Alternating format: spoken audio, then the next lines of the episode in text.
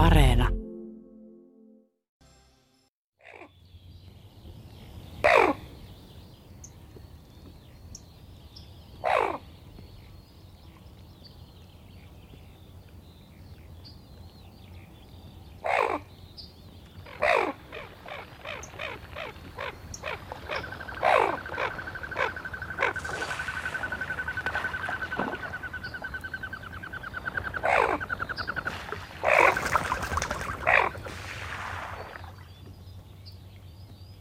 Tämmöisellä äänellä aloitettiin helmikuinen luontoilta. Ja Juha siis telkän siipiääniä kuuluisi. Miksi telkkä on sopii tähän aikaan? No telkkä sopii osittain tähän aikaan ja tiettyihin paikkoihin Suomeen. Et siellä, missä meri on auennut ja missä nuo sulapaikat on jo, joissakin sisämaassakin, niin telkkä on yksi varhaisimpia muuttolintuja. Ensimmäistä on kotiutunut ja itsekin on päässyt jo Helsingin edustalla niin ihailee telkkien soidinta. Ja se tulee sitten niin yllättäen, että jos me se olisi ensi kuussa, niin varmaan moni olisi jo havainnut sen, niin nyt voi vähän niin kuin odottaa, että, että voi käydä katsomassakin sitä omaa sulapaikkaa Keski- tai Pohjois-Suomessakin, että milloin eka telkkä kotiutuu. Ja. Nyt ollaan hyvin etukenossa tässä ja vähän jo kevään tuntua varmaan ilmassa, vaikka ollaan vielä vahvasti talven puolella.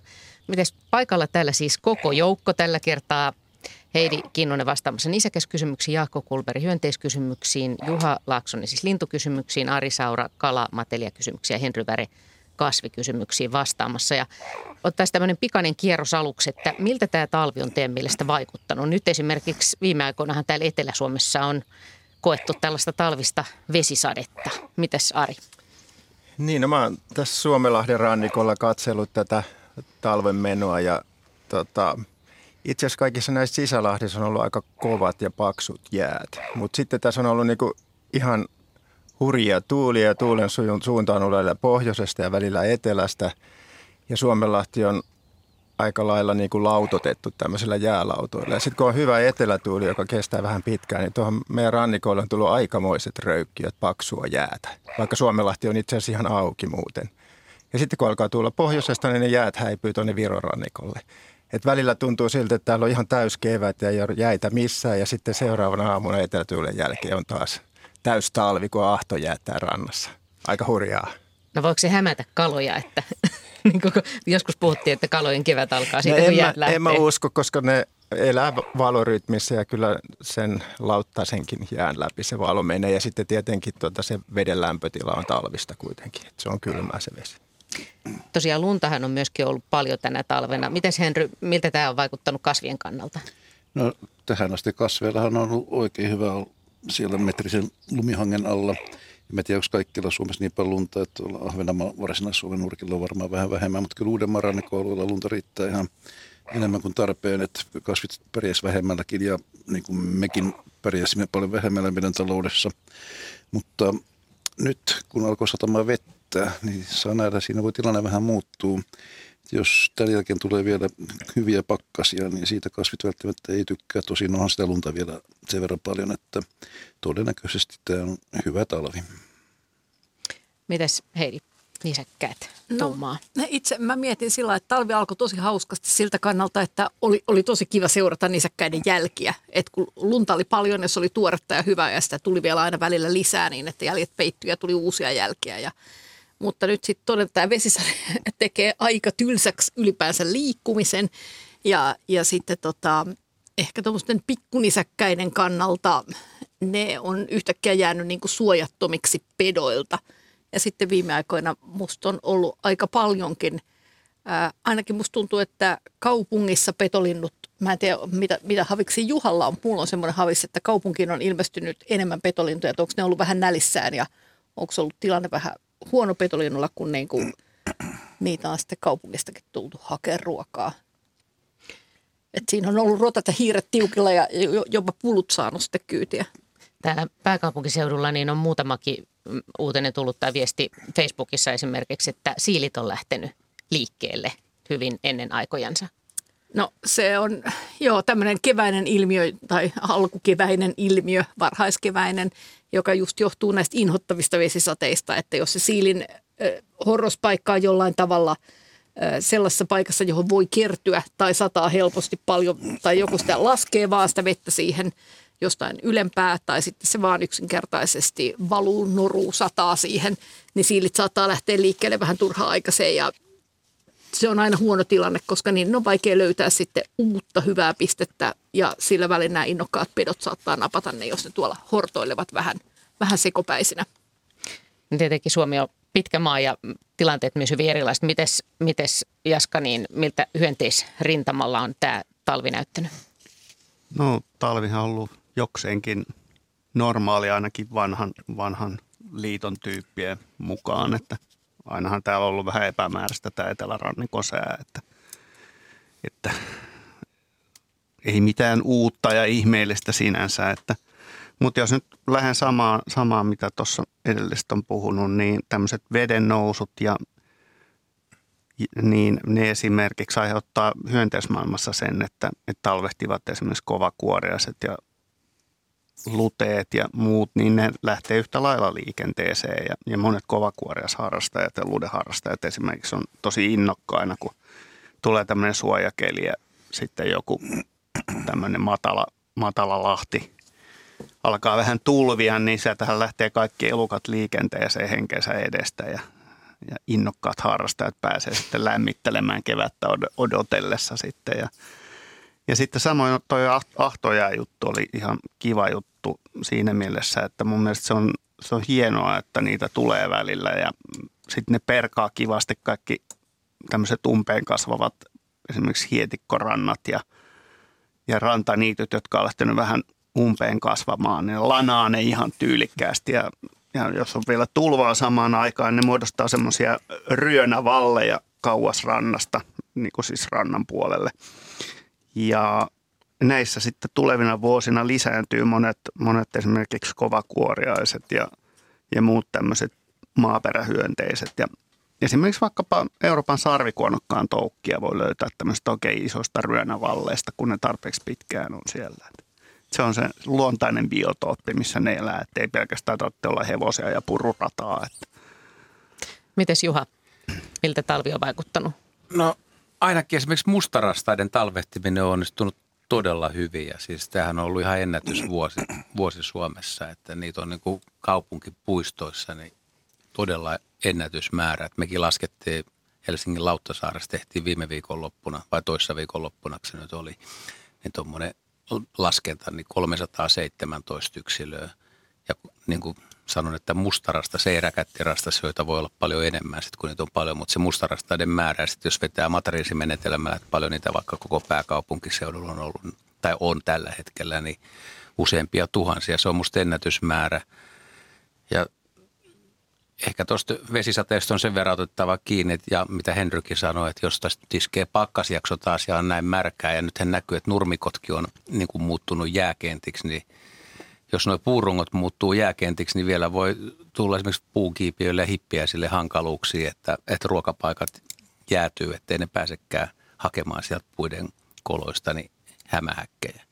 Ja kevättä kohtihan vähän jo mennään, että ensimmäiset harmaalokit on – kaklatellut tuolla rannoilla. Että kyllä tämä tästä niin kuin hiljalleen murtuu, mutta mä, mä toivoisin, että talvi jatkuisi vielä kuukauden. Mites Jaska, jos se hämähäkki on siellä puurongon sisälle, tulee semmoinen, jää, se jäätyy se vesi siihen, niin haittaako se hämähäkkiä? No harvoin se on ihan niin tiivistä, että meillä on paljon enemmän, enemmän niin kuin hyönteisiä piilossa semmoisissa suurissa puissa ja puissa, joissa on luontaisesti niin tämä kaarna semmoinen rosoinen ja tavallaan pinta-alaltaan suurempi. Tässä, tähän esimerkiksi perustuu se, että meillä on tammimetsissä niin kuin hyönteisten määrät on Suomessakin niin kuin kaikkein suurimmillaan, koska se tammen, isojen tammien rungot, niin niissä on pinta-alaa niin paljon enemmän kuin monissa muissa meikäläisissä puissa. Heidi. Meinasin vielä kysyä Juha, että ootko kuullut, kun mustarasta rupeaa virittelemään? Joo, on, on, Aika on, on kuullut kyllä. Sekin. Kä- käheitä ja kehnoja ääniä tulee vielä. Kyllä. Ja, ja sitten piti vielä sanoa tuohon Heidin kommenttiin, siis tosiaan varpushaukkoja ja kanahaukkoja talvehtii nykyään aika lailla, lailla niin kuin taajamissa ja kaupunkikeskuksissa. Et, et, kyllä, ne, kyllä ne sitten, että kaupunki tarjoaa aika paljon pedoille ruokaa ja, ja metsähiirikantakin, niin sehän on niin kuin aina periaatteessa kaupungeissa aika hyvää verrattuna niin kuin myyräkantoihin, että se, sekin tuo petoja kaupunkeihin. Että Otetaan ensimmäinen sähköposti kysymys tähän itse asiassa, kun se liittyy ihan tähän samaan. Eli asun Keski-Suomessa. Olen laittanut merkille, että säiden leudot ajanjaksot ovat saaneet linnut, muun muassa tiaiset ja käpytikat käyttäytymään aivan kuin olisi jo maaliskuu. Talitiaisten kevätlaulu ja tikkojen rummutus on kaikunut pihoissa jo tammikuusta asti. Onko näillä lämpimien ja kylmien säiden runsastuneilla vaihteluilla pysyvää vaikutusta lintujen käyttäytymiseen? Tätä kysyy Susanna. Kyllä se varmaan se aktiivisuus alkaa aikaisemmin ja itsekin kyllä pani siis siitä on pitkä aika, kun kuulin ekon kerran käpytikkoja rummuttava ja että onko se oikeasti niin kuin muina vuosina näin aikaisin ja se on poikkeuksellisen aikaista. Mutta sitten mihin ehkä ihmiset on enemmän kiinnittänyt huomioita, niin tintit on tosiaan aktivoitunut. Aane laulaa, siis talitiainen, sinitiainen ja kuusitiainen, joka aloitti jo itse asiassa joulukuussa laulamisen. Se on laulanut läpi talven, mutta ne käy, käy pöntöillä ja koloilla – mutta ei se pesintä vielä käynnisty. Että kyllä se on semmoista tutkimista ja ne varmaan myös pitää kyllä sitä koloa. Että se voi olla samakin kolo, mikä on ollut viime vuonna. Mutta siis pesärakennus ei kyllä käynnisty varmaan vielä niin kuin pitkiin aikoihin. Että jos joku pystyy väittämään, että on nähnyt jo tiaisen edes harkitsevan pesän rakennusta, niin saa soittaa. Mutta sen sijaan mä kuulin, yksi kaveri soitti tuossa toissa päivänä, niin se, hän, hän oli nähnyt, kun mustarastas kantopesämateriaalia tuommoiseen ulkorakennukseen. Että. Ja illan ensimmäinen soittaja on Jaakko se täällä Espoosta. Ilta. Iltaa, iltaa. Joo. Ja minkälainen kysymys ja on mielessä? Tämmöinen kysymys, johon liittyy tarina. Merihanhi. Tämmöinen, en sano, että harvinainen maallikon mielestä, mutta kuin se onkaan. Missä sitä esiintyy, missä päin Suomea ja minkälaisessa ympäristössä se pesii. Mulla on nimittäin, meillä on Kemiönsaaren kupeessa mökki, oikein sisäsaaristossa. Se on niin kuin maantien vieressä ja veneet kulkee ympärillä. Ja on kuulunut etäältä tuommoisia hanhien honkotusta. Siellä on myös Kanadan hanhia, jotka on myös nähty, käyvät reviritaistelua joutsenten, kyymijoutsenten kanssa. Mutta kauempaa kuuluu honkotusta, josta mä en oikein pääse selville – Mä tiedän, että ulompana saaristoa, me oli aikaisemmin kesäpaikka vähän ulompana, niin siellä samalla alueella on muuttoaikaan, kun on allit ja muut arktiset linnut muutolla, niin on merihanhiakin joukossa. Että läheltä ne voi tunnistaa. Mutta kauempaa kun kuuntelee, niin mä, ja kukaan ei ole nähnyt niitä, niin kun kauempaa kun kuuntelee, niin mä en pääse selville, onko ne merihanhia vai jotain muita hanhia, jotka kuulostaa samanlaiselta. Eli lähdetään ihan perusasioista. Joo, ootteko tänä vuonna kuullut jo niitä vai oliko tämä Van, ei, kun siis viime kesänä, viime, viime kesänä Joo. viimeksi, että sentään, se on ihan kesäli. Ei, ei, ei, tämä on ajankohtainen kysymys, koska ensimmäiset merihanhet tulee todella aikaisin. Siis okay. mä en tiedä, onko tänä vuonna havaittu, mutta siis kyllä niin kuin huhtikuun, ei kun helmikuun loppupuolelta ensimmäisiä on ja Ahvenanmaalla varmasti on niitä nähty jo. Ja ne, ne kotiutuu jo maaliskuun puolivälissä – aika suurinkin joukko ja se on siis, nimi kertoo aika paljon merihanhi eli kauttaaltaan Suomen puolella, siis Itämeren ympäristössä ihan, ihan niin kuin perämerta myöten, niin on merihanhia ja isojakin joukkoja siellä, siellä pohjoisessa. Ja niitä pesi, niitä pesi saarissa ja rannoilla. Tosin nämä mannerpesinnät on ehkä haavoittuvaisempia kuin, kuin saaripesinnät johtuen pedoista ja häirinnästä ja liikehdinnästä, mutta tota, se, on, se on suht, miten se nyt sanoisi, yleinen tai ei, mutta tietyillä paikoilla niin kyllä niitä, niitä pääsee näkemään. Sitten syksymällä, kun ne kerääntyy suuremmiksi parviksi, niin sittenhän siihen kiinnittää ehkä vielä paremmin huomioon, että nämä keväänlinnut on usein semmoisia pareja, mitkä saattaa tulla hyvinkin aikaisin sinne omalle pesimäpaikalleen. Joo. No on se sitten mahdollisesti ollut merihanhi, koska ei se voi metsähanhikaan olla, eihän se pesi Suomessa. Tai jos pesikin, niin ei ainakaan meri, merialueilla. No me, metsähanhi pesi niin kuin Keski-Suomesta ylöspäin Pohjois-Suomen soilla ja tämmöisillä soistuvilla alueilla. Että tota, kanta on kyllä aika pieni, joku pari tuhatta paria ja merihanhi on kymmenen tuhatta paria. Et ei niitä kyllä niin. varmaan rannalla silleen enää, mutta niillä on vähän samanlaiset taipumukset sitten myöhemmin syksyllä, että, että hanhet, siis myös siellä on vielä kolmaskin laji tundrahanhi joukossa, mikä, mitkä kerääntyy parviksi. Jos näkee hanhiparven, niin vaihtoehtoja on, plus että on vielä valkoposkihanhiparvi. Ja no jopa, se, joo, mutta jopa lyhytnokkahanhi nykyään, mitä on isoja parvia länsirannikolla tai tuolla Pohjanmaalla. pohjois Tämä lähinnä tätä kesäkäyttäytymistä, että yksittäistä ääntä kuuluu kauempaa, mutta kukaan ei ole tosiaan meistä nähnyt sitä Kiikarit, lähdettä. kiikarit vaan tuota kaulaa ja sitten etsimään kohti ääntä, että tässä nyt taustalla soi, soi merihanhi, että Joo. Toi Kanadahanhi on myös vaihtoehto, mutta se on vähän semmoinen Ei, sen joutsenmainen. erottaa kyllä, ja se, se me ollaan nähty. Se on yksi kanadalainen pariskunta, joka tosiaan käy pientä naapurikiistaa kylmiotsen pariskunnan kanssa. Et eivät oikein mahdu samaan saaristoon.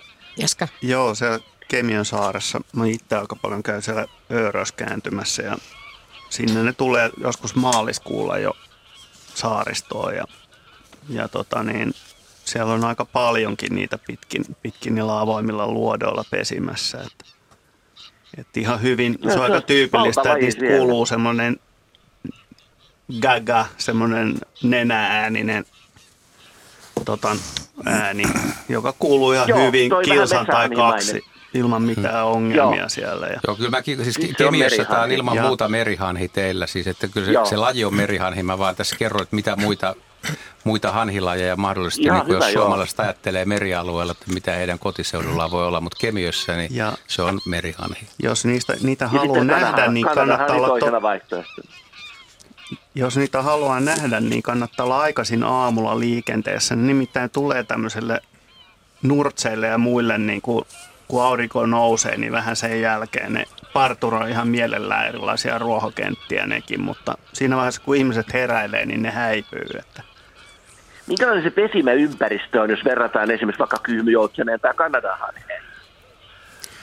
No ni, niitä pesiä, mitä on vähän sattumaltakin löytänyt, kun on, on, on saaressa kulkenut, niin tuommoiset meren, merenlahdet, missä on ehkä jonkun verran ruovikkoa reunoilla ja sitten saattaa olla tyrniä, katajikkoa ja ei ihan rannassa, vaan vähän siinä suojassa ja osa, osa niistä pareista tai naaraista pysyy aika hyvin pesällä ja osa sitten saattaa olla, että jos huomaamatta kävelee eikä tiedä, että siellä on merihanhi, niin se posahtaa sitten siitä siitä lentoa, että, että tota, se ei ole ihan avoimesti, mutta ei kaikki myöskään ole niin kuin valtavan hyvin suojassa. Että vähän vaihtelee, mutta siis maalle rakennettu tuommoinen tasainen, aika isokokoinen laakea pesä. Just.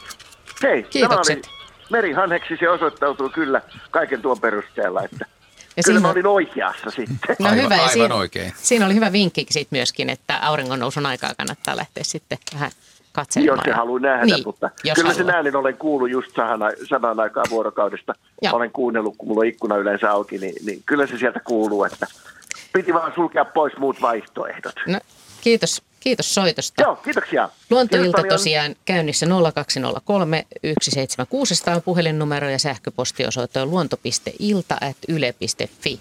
Otetaan tähän väliin sähköpostikysymys. Niina Hietanen kysyy, että voiko Arni Sammal kasvaa vanhan, mutta elinvoimaisen koivun rungolla pälkäneellä Mökkipihassa olen havainnut aavemaista vihertävää hohdetta syyspimeällä kahdessa vierekkäisessä koivussa muutamana viime vuonna. Mitäs Henry sanot? Ainakin se olisi kasvupaikaksi aika epätyypillinen, kun se on kuitenkin tämmöinen onkalo varjosten paikkojen sammal, mutta tietenkään tyrmätäkään voi.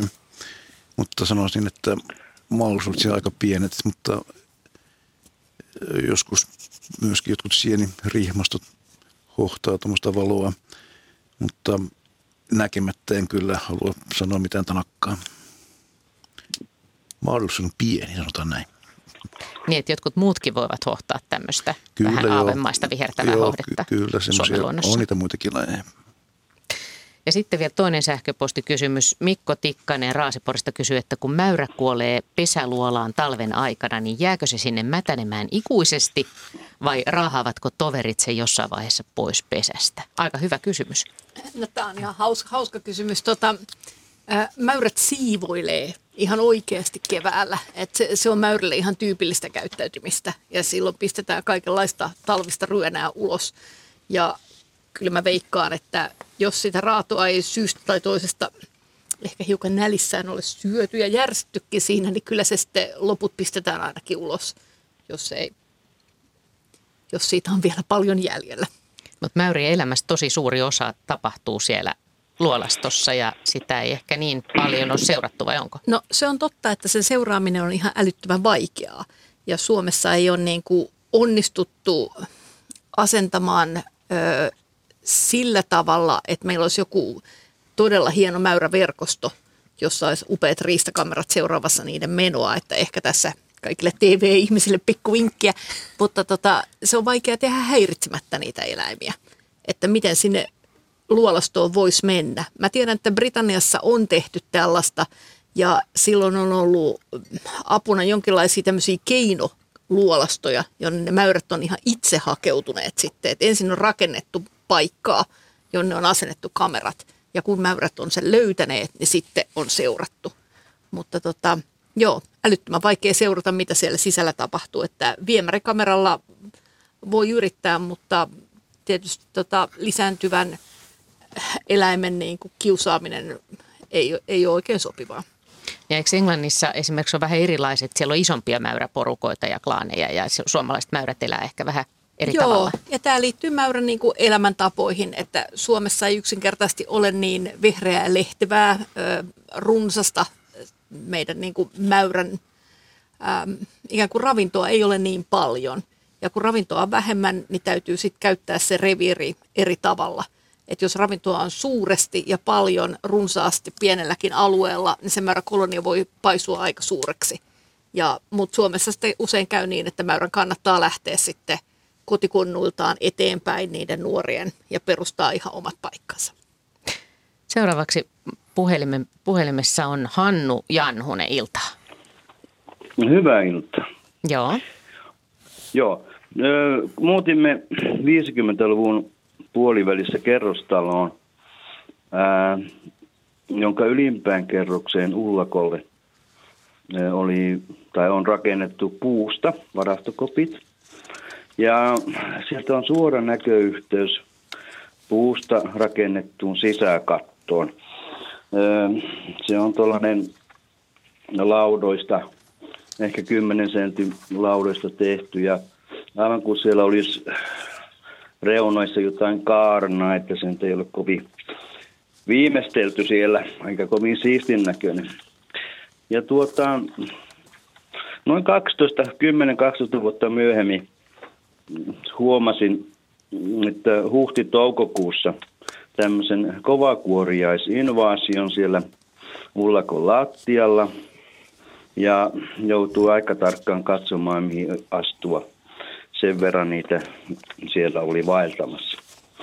Ja noin kymmenen vuotta tästä tämä koko populaatio hävisi. Ja tämä Eliö oli tällainen tummansininen ainakin 30-40 millimetriä, ainakin 30 millimetriä pitkä, tuntosarvinen ja tuota, äh, takaraajoinen. Ja tuota, löysin kyllä kirjallisuudesta yhden ehdokkaan, mutta pituudeksi siellä mainitaan 11-13 millimetriä. Ja se tuntuu vähän pieneltä, mutta onko se vaan pelkkä vartalo siinä, että tuota, voiko sillä olla jotain Papin tappajaksi, kun sitä tai sanottiin. muuta. Anteeksi? Papin tappajaksi, kun sitä ehdotettiin. Juu, sillä nimellä sitä ehdotettiin. Joo, Onko se, erehtymisen mahdollisuuksia? Ei, toi kuulostaa ihan kaikin puolin järkevältä havainnolta ja joo, se voi olla suurempi kuin tuo. Et yli kaksi senttisiäkin on nähnyt. Et.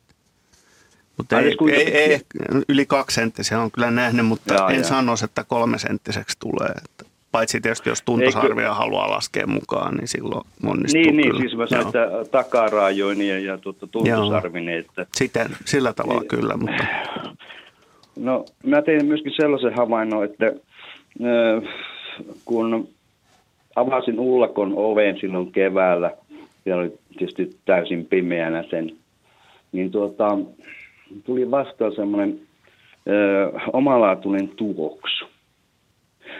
Johtu, voisiko se johtua hyönteestä vai torjunta-aineesta? Ja jos se jälkimmäisessä tapausta, niin ei se liene ollut kovin, kovin tuota, tehokas, koska hyönteisiä tosiaan oli noinkin paljon siellä lattialla. No itse asiassa jotain pientä tuoksua näistä voi lähteä, mutta en sano, että sillä, että kun avaat oven ja tuut sisään, niin siellä olisi mitään suurempaa, suurempaa dunkkista kovakuoriasten ta- takia, mutta niin tuossa Heidi heti Mutta joka kerta, joka kevät onko teillä syöt, lepakoita siellä, koska niiden, niiden tuoksut sitten kyllä onkin paljon Ahaa, lemahtavaisempi. Että. joo. Mutta No tuota, se on valtava iso, iso kerrostalo, että en tosiaan tiedä. Joo, tota, mutta toi havainto ihan oikea. Tämä, minkä takia ne yleensä niin kun, esiintyy hieman tällaisina niin kun joukko, joukkoina nämä papin tappajat johtuu siitä, että ää, ne usein elää siellä kattotuoleissa, jotka on tehty ää, puutava, halvasta puutavarasta, joka, jossa on Juu. kuori jäljellä ja ne elää siinä puun Juu. ja kuoren välissä ja syö sen, sen osan siitä puutavarasta. Ja sitten kun se on Okei. syöty loppuun, niin, niin sitten ei ole enää mitään syötävää. Ja, Aivan. ja sitten toki on semmoinenkin, että näillä elää loispistiäisiä suku oli muistaakseni Helkon, ei Helkom, vaan Helkon, Okei. jotka on okei. itse asiassa hieman saman muotoisen oloisia. Ne on tämmöisiä niin kuin loispistiäisiä, jotka elää erilaisten jäärien toukoissa, toukissa ja, ja sitten tota, ovat selvästi harvinaisempia tosin kuin uhrinsa, mutta ja mitä mä nyt muuta sanoisin. Joskus, on, joskus Onko- papin tappaja tekee semmoistakin ongelmaa, että ne saattaa esimerkiksi, jos on lakattu lattia ja, ja sitten on joku muu puu, tämmöinen pinta sitä vasten, niin joskus se saattaa mennä jopa tämmöiseen niin kuin tämmöisten puutavaroiden väliin. Esimerkiksi joskus on tullut arkkuja, joita on pidetty lattialla ja, ja vaikka se on ollut lakattu se esimerkiksi tammilattia, niin on kylmä viileästi niin kuin poraillut siellä niin kuin, siinä niin kuin välitilassa, mikä jää sen niin kuin mutta on aika harvinaista, että ne mitään niin kuin suurempaa tuhoa. Ne myöskään niin kuin juurikaan vaikuta sen puun kantavuuteen, että niiden myrkyttäminenkin on oikeastaan ihan turhaa. Että vahinkoja on tapahtunut siinä vaiheessa, kun tavataan näitä niin kuin aikuisia kovakuoria. Ovatko nämä, ovatko nämä sitten olleet toukkina sen kymmenen vuotta siitä rakentamisen alkamisesta? Öö, mä en ole ihan varma, kuin pitkään niitä voi olla. Näiden jäärien toukkien niin kuin aikuistumiseen vaikuttaa niin kuin sen puutavaran tuoreus. Että jos se on, jos se on tota, niin kuin vasta kaadettua, niin se, ne kasvaa varmaan nopeammin sillä. Ja jos se on taas vanhempaa lautaa, niin siinä on niin vähän vettä jäljellä, että, että ne va- joutuu poraaleensa ja pidempiä aikoja.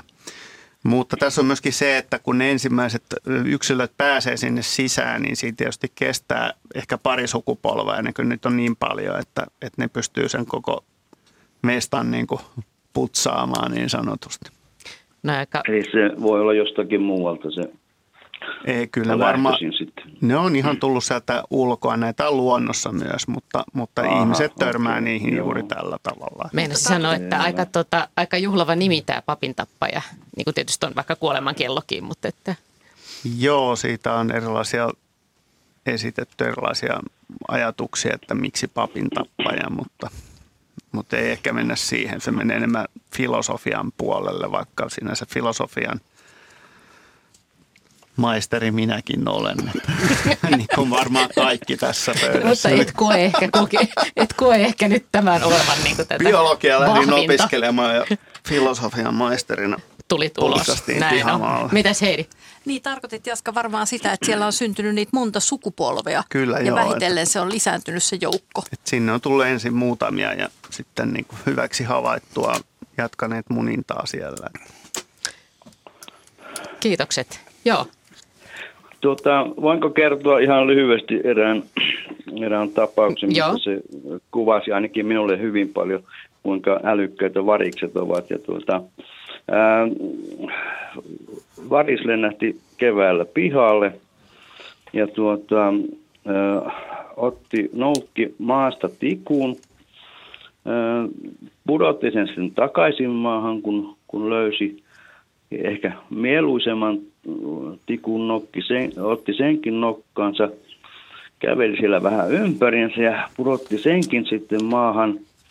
Sitten se löysi nokkaansa kertakäyttömukin, tuommoisen paperisen, asetti sen pystyyn maahan ja nämä kummatkin äsken nokassa olleet tikut sinne, sinne mukin sisään ja katseli hyvin tyytyväisen näköisenä ympärille, että eikö kukaan ole huomannut, miten älykäs hän on. Odotti tuota ehkä kehuja siellä, otti nokkaan sen mukin tikkuinen ja lensi pois ja tällä tavalla säästi varmasti energiaa kovasti. Niin, mites Juha? Hämmästyttävä tarina. niin. Kyllä. Mutta varisten älykkyys ei ole sinänsä kyllä mikään yllätys, mutta Se aika, aika, yllätys. aika taitava tarina kyllä, joo. Mutta tuossa myös tulee tuommoinen äh, leikkisyys ja pieni oveluus ja ehkä jäydän tekeminenkin. Et ehkä se on katsojaa vähän huijannut siinä, että joku katsoisi kuitenkin, mitä tapahtuu. En tiedä, ei, ei pysty selittämään, että mitä siinä, miksi se on tehnyt näin, mutta tota, se, että tekee kaiken näköistä, niin kertoo kyllä tai kieli siitä, että lintu on melko fiksu. Niin, vaarislinnullahan on aika yleisesti havaittu jopa tämmöistä työkalujen käyttöä ihan spontaanisti, ilman että kukaan on opettanut sitä niille. Että siis ihan tämmöiset munasta ihmisen koeolosuhteissa kasvattamat yksilöt on suorin vartaloin niin kuin ongelmaan kohdatessaan niin pystyneet ymmärtämään, että näitä tikkuja voi käyttää, että saa herkkuja lasiseinän toiselta puolelta. Ja, et kaikin puolin järkevämmin käyttäytyvät kuin vastaavat Tuossa muuten tulee vielä mieleen, että tämähän, joo, tämähän on, on tyyppi esimerkki tämä tikkujen käyttö, mutta mitä jos siellä mukissa oikeasti olisi ollutkin niin kuin tämmöistä esimerkiksi niin kuin hunajan tapasta jotain tavaraa pohjalla, mitä, mitä se olisi yrittänyt sieltä, mihin ei nokka oikein tahdo aueta tai yrittää, että se olisi sillä tikulla – pikkasen kuitenkin kokeilu ja se jäi nyt siitä huomaamatta. Että Siellä on joku jäätelö. Niin, semmoinen pinttynyt jäätelö, mitä se olisi voinut kokeilla. Se, Joo, se niin. Näyttikö? Variksilla on, variksilla on tunnetusti niin. paljon kokemuksia erilaisten pikaruokaketjujen tota, tarjoilun tai pitäisikö sanoa jätehuollon epäonnistumisesta johtuvan tota, niin kuin, tarjoilun niin suhteen. Että. Joo, kiitokset tarinasta. Oli tosi hauska tämä varistarina. Joo, kiitokset, Joo. kiitokset kommenteista. Hyvää kevään jatkoa sen raadeille ja, ja tuota, kuuntelijoille. Kuulemiin. Samoin. Hyvää kevään jatkoa. Tähän väliin sähköpostikysymys. Eli Topi kysyy tämmöistä, että minä pyöräilen kesäisin pyörätietä kouluun ja matkan varrella on yksi 500 metrin pituinen tieosuus. Pyörätien vieressä kulkee valtatie. Teiden välissä on noin neljä metriä leveä kaistale, jossa ruohon peittämä oja. Pyörätien toisella puolella on noin kolme metriä leveä nurmikkokaistale ja sitten nousee viisimetrinen kallio, kallioleikkaus. Olen ihmetellyt, kun samassa kohtaa noin 30 metrin matkalla monesti aamulla on kotiloita ylittämässä tietä ojalta kallioleikkauksen suuntaan ja takaisin. Että mikä ajaa kotilon noin uhkarohkean yrityksen avaralle asfaltille lintuja ja polkupyöriä uhmaamaan – mikä kallioleikkauksella kotioloita vetää puoleensa. Miten ne suunnistavat, kun en ole nähnyt niitä niiden pyörätien suuntaisesti menevän, vaan hyvin määrätietoisesti kallioleikkaukselle ja ojalle. Valtatien toisella puolella on metsää, mutta valtatiellä en kotiloita ole nähnyt. Mitä Sari? Niin, no kotiloitahan vetää puolensa kalsium, eli se sama alkuaine, joka on niiden kuorelle ihan tärkeä rakennusmateriaali. Ja tiedetään hyvin, että kotilot viihtyy esimerkiksi sellaisilla alueilla metsissä, missä on paljon kalsiumia. Muistaakseni esimerkiksi haapa on sellainen puulaji, mm. joka sisältää paljon kalsiumia. Kyllä joo, kerää siinä on emäksinen pintakuori. Kyllä joo, niin tota, ja on todettu, että nimenomaan tämmöisten suurten haapojen alapuolella esimerkiksi, missä on paljon sitä haavan lehtikariketta, niin siellä viihtyy hyvin moninainen kotila yhteisö, erilaisia lajeja – jotka on riippuvaisia tästä kalsiumista. Ja luulen, että sen takia siinä jossain siinä kallio louhoksessa voi olla, että tai siinä kallioleikkauksessa, jos siinä on esimerkiksi leikattu tosiaan sitä kalliota räjäyttämällä, niin siinä on esimerkiksi kivipölyä, joka sisältää jotain kalkkikiveä esimerkiksi, joka on sitten helposti niiden kotiloiden saatavilla. Olla betonia, joo. Betonikin on mm. ihan, siis kalkkibetoni, niin se, se on hyvä materiaali niille ja sitä aina liukenee sitten ihan betoni, betonisista rakenteista niin kuin vesi liuottaa sitä kalsiumia ja sitä voi olla siinä maaperässä. Et sen takia niitä on varmasti liikkunut siinä sitten.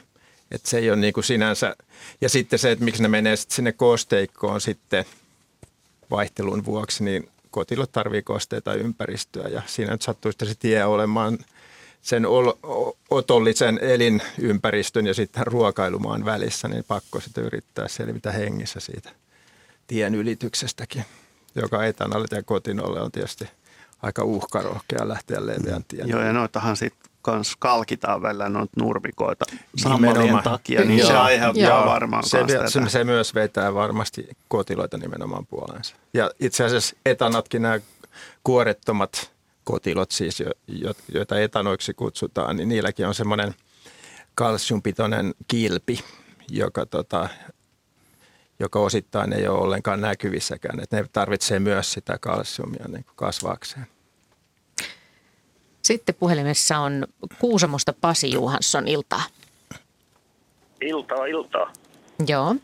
Joo, lähettelin tuossa kolmisen viikkoa sähköpostilla kuvia semmoisista korennoista, mikä Kuusamossa niistä puhutaan korsikorentoja, mutta kukaan ei tiedä, mikä niiden oikein nimi on ja mitä ne on niin kuin oikeasti.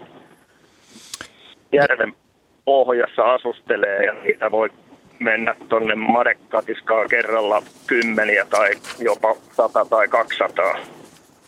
Joo. Pari, Joo, pari kolme senttiä pitkiä ja melkein mustia, tumman ruskeita on ne korret, minkä sisässä se toukka on ja toukka itsessään on vihreä.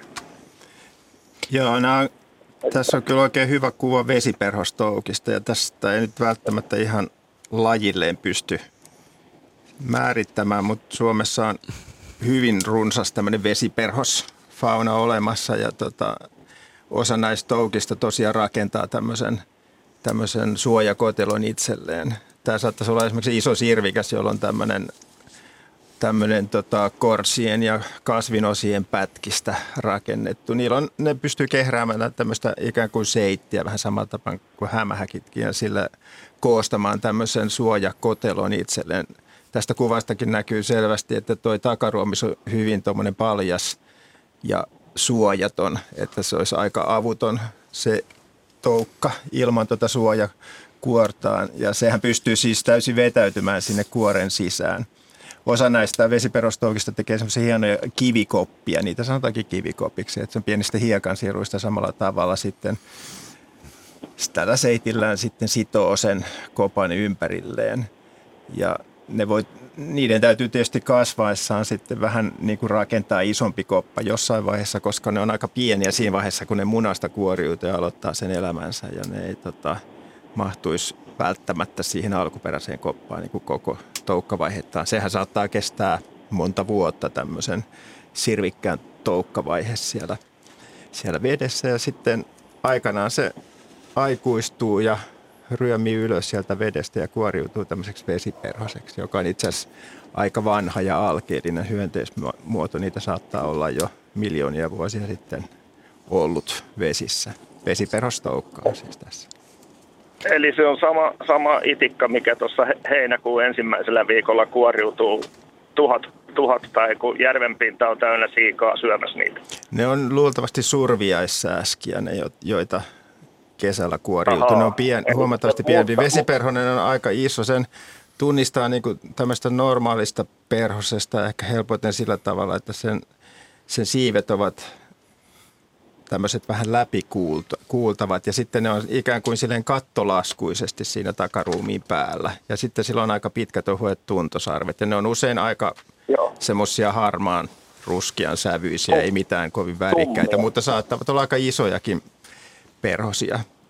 Miten näitä oli sata korrenpätkää Marekkatiskassa? Miten niitä niin hirveästi niin, tai, tai 200, että ne menee, ne porautuu kalan sisään, että tota, on aikanaan eh, siikoja, kun on verkossa, niin ne syö itsensä läpi. Ja nytkin oli tässä pari viikkoa sitten pienen mateen sisälle, niin kaksi tuommoista mennyt puoleen väliin oli reikä kalassa ja ne tökötti pystyssä siinä. Joo, niin ne on tota, hyvin moninainen ryhmä. Osa niistä syö tota noin, niin kas, ihan kasvissyöjiä. Osa on tämmöistä, joka on hyvin monipuolisia niin ravinnonkäytön su- suhteen ja osa on sitten petoja, eli ihan tämmöisiä lihansyöjiä. Ja tämmöiset lajit, jotka on erikoistunut pedoiksi, niin sitten ne helposti myös syö muutakin valkuaista kuin tota, mitä itse ovat saaneet kiinni. Esimerkiksi tämmöinen just pyydyksessä oleva kala on hyvin otollinen, varsinkin jos se on kuollut ja vähän jo niin kuin pehmennyt se ihan, ihan pintakerros, niin ne helposti rupeaa järsimään sitä, sitä sitten ravinnokseen, että hy, sopii hyvin kuvaa. Täällä viittoili Juha vissiin ensin tuossa. Ah, joo, sorry. joo, kun mulla tuli mieleen tästä vesiperhosen toukasta, jolla on tämmöinen kivisuoja tai tuommoinen, niin mitä kaikki vastaus on niin kuin hyvä, jos ajattelee tämmöistä hyvin nälkästä tai ahnetta lahnaa tai särkikalaa ja niitä löytyy sitten vatsasta niin kuin kivimurua, niin miten se tapahtuu se syöminen tai jättääkö se sen rauhaan? Niin, osa, osa kaloista tosiaan, varsinkin isommat kalat, isommat ahvenet, ne nielee näitä kivikoppia niin kuin kivineen päivineen. Niin. Mutta sitten pienemmät kalat, tietysti ne, se on aika hankala nieltävä tuommoinen tota, risu, risu Olet, pystyykö ne suu, suussa tota, murentamaan sitä ja sylkemään Kyllä niitä siis kiviä? särkikalathan on, tota, niillähän on niin sanotut nieluhampaat. Esimerkiksi isoilla lahnoilla ja säyneillä on aika, aika jykevätkin hampaat siellä nielussa. Ja ne toimii sillä tavalla, että ne ikään kuin, niin kuin nakkelevat niskojaan siinä syödessään. Eli ne pystyy liikuttamaan sitä päätä ylös ja alas ja sillä samalla ne tota, siellä nielussa olevat hampaat sitten murskaa näitä. näitä. Ne voi murskata säyneet ja isot lahnat, niin aikamoisia simpukoita esimerkiksi tai kotiloita niillä nieluhampailla. Ja sittenhän se sit sulaa helpommin se ravinto siellä ja ne kuoren muruset sitten menee sitä ruoansuotuselimistön läpi ja poistuu sitten niin kuin luonnollista tietä myöhemmin. Et vaikkei niillä särkikaloilla hampaita ole suussa, niin niillä on nielussa semmoista. Et esimerkiksi ison lahnan sinne syvälle suuhun ei kyllä kannata pikkusormia työntää. Et jos se tekee tämän liikkeen niskalla ja säynettä koskee sama, että sen nostaa niskan ylös ja laskee alas, niin siinä voi sormenpää jopa murskaantua. Se on aika, aika vahva se, se nielun puruliike sillä. Jaska. Mutta siika, siikako ei syö ollenkaan näitä sitten? Kyllä siikakin syö Silloin niitä, tuota... joo. Isot siijat syö kyllä mielellään myös vesiperustoukia. Saattaa paikoin olla just tämmöiset pohjaeläinravintoa käyttävät siijat, niin niiden jopa pääasiallista ravintoa saattaa olla just nimenomaan nämä vesiperustoukat. Eli tuossa vaiheessa, kun ne on siinä korressa, niin ne syö silti niitä? Kyllä ne voi syödä niitä, joo. Että ne, tota, joo. Et ne pistelee kyllä, jos niitä on paljon tar- tarjolla. Mutta si- siika no, on hyvin on, monimuotoinen on lajiryhmä, että siellä on osa on plankton syöjiä näistä siikamuodoista ja osa on sitten ihan puhtaasti tämmöisiä pohjaeläinsyöjiä ja osa, osa siijoista on jopa ihan petomaisia, että ne syö jopa pieniä kaloja ja Joo. näin poispäin. Että kyllä se siian ruokavalioon kuuluu ihan mainiosti nämä vesiperustoukat. Se taktiikka on yleensä se, että, että niin nämä kalat ei huomaa niitä niin kauan kuin ne ei liiku. Ja, ja nämä tietenkin pystyy, näillä on hyvin pitkät karvat näillä vesiperhosten toukilla ja ne samalla tavalla kuin kalatkin, niin ne tuntee isompiensa liikkeen siinä lähiympäristössä ja silloin ne tajuu olla vähän Paikoilla. rauhallisemmin siellä vetäytyä sinne putkeensa ja silloin niin se todennäköisyys, että noin löytää, ne on aika pieni. Niin näyttää vaan iso... kepiltä tai niin, pieneltä niin, kivikasalta aivan. sitten. Niin se on ihan naamioitumiskeino myöskin kyllä. Joo. Iso sirvikkäät on yölajeja, eli ne lentelee öisin, niitä ei normaalisti juuri huomaa, mutta niitä saattaa olla veneessä tai, tai sitten niin kuin jonkun, jollain lampuilla loppukesästä, että ne lentää vasta heinäkuun oikeastaan vielä mieluummin jälkipuoliskolla ja – ja se on helppo tuntea siitä, että, että paitsi että se on niin suuri kokoinen, että sillä on ehkä melkeinpä, mitä mä sanoisin, tuommoinen neljä, neljä, neljä, viisi senttiä, niin siipiväli jopa. Ja, ja sitten se niitä häiritsee tai ottaa kiinni niistä, niin tulee todella tympeä paha haju. Ja sitten tietää löytäneensä iso sirvi. Hajumäärityksenä. Ja, ja tosiaan niin kuin perhosten ja... Perhosten ja... Perätä sinne madekatiskaan vai mitä, mitä, minkä takia ne sinne parveutuu isoina kasoina? No siinä voi olla just se, että ne on sen, se, semmoista lajia, jotka on niin kuin persoja sitten tota, myöskin sille kalan lihalle, että, että tarvittaessa sitten ne Et niitä voi esimerkiksi voi rakentaa tämmöisiä pyydyksiä, johon laittaa esimerkiksi kalanpalan, tämmöisiä, tämmöisiä pieniä tiheitä sumppuja, niin siitä näkee, että mitkä, mitkä tota, vesiperuslajit on kiinnostunut tästä kala, ylimääräistä kalaravinnosta, mitä on tarjolla. Mutta se, mitä mun piti vielä sanoa, että nämä on hyvin lajityypillisiä nämä rakennelmat näille.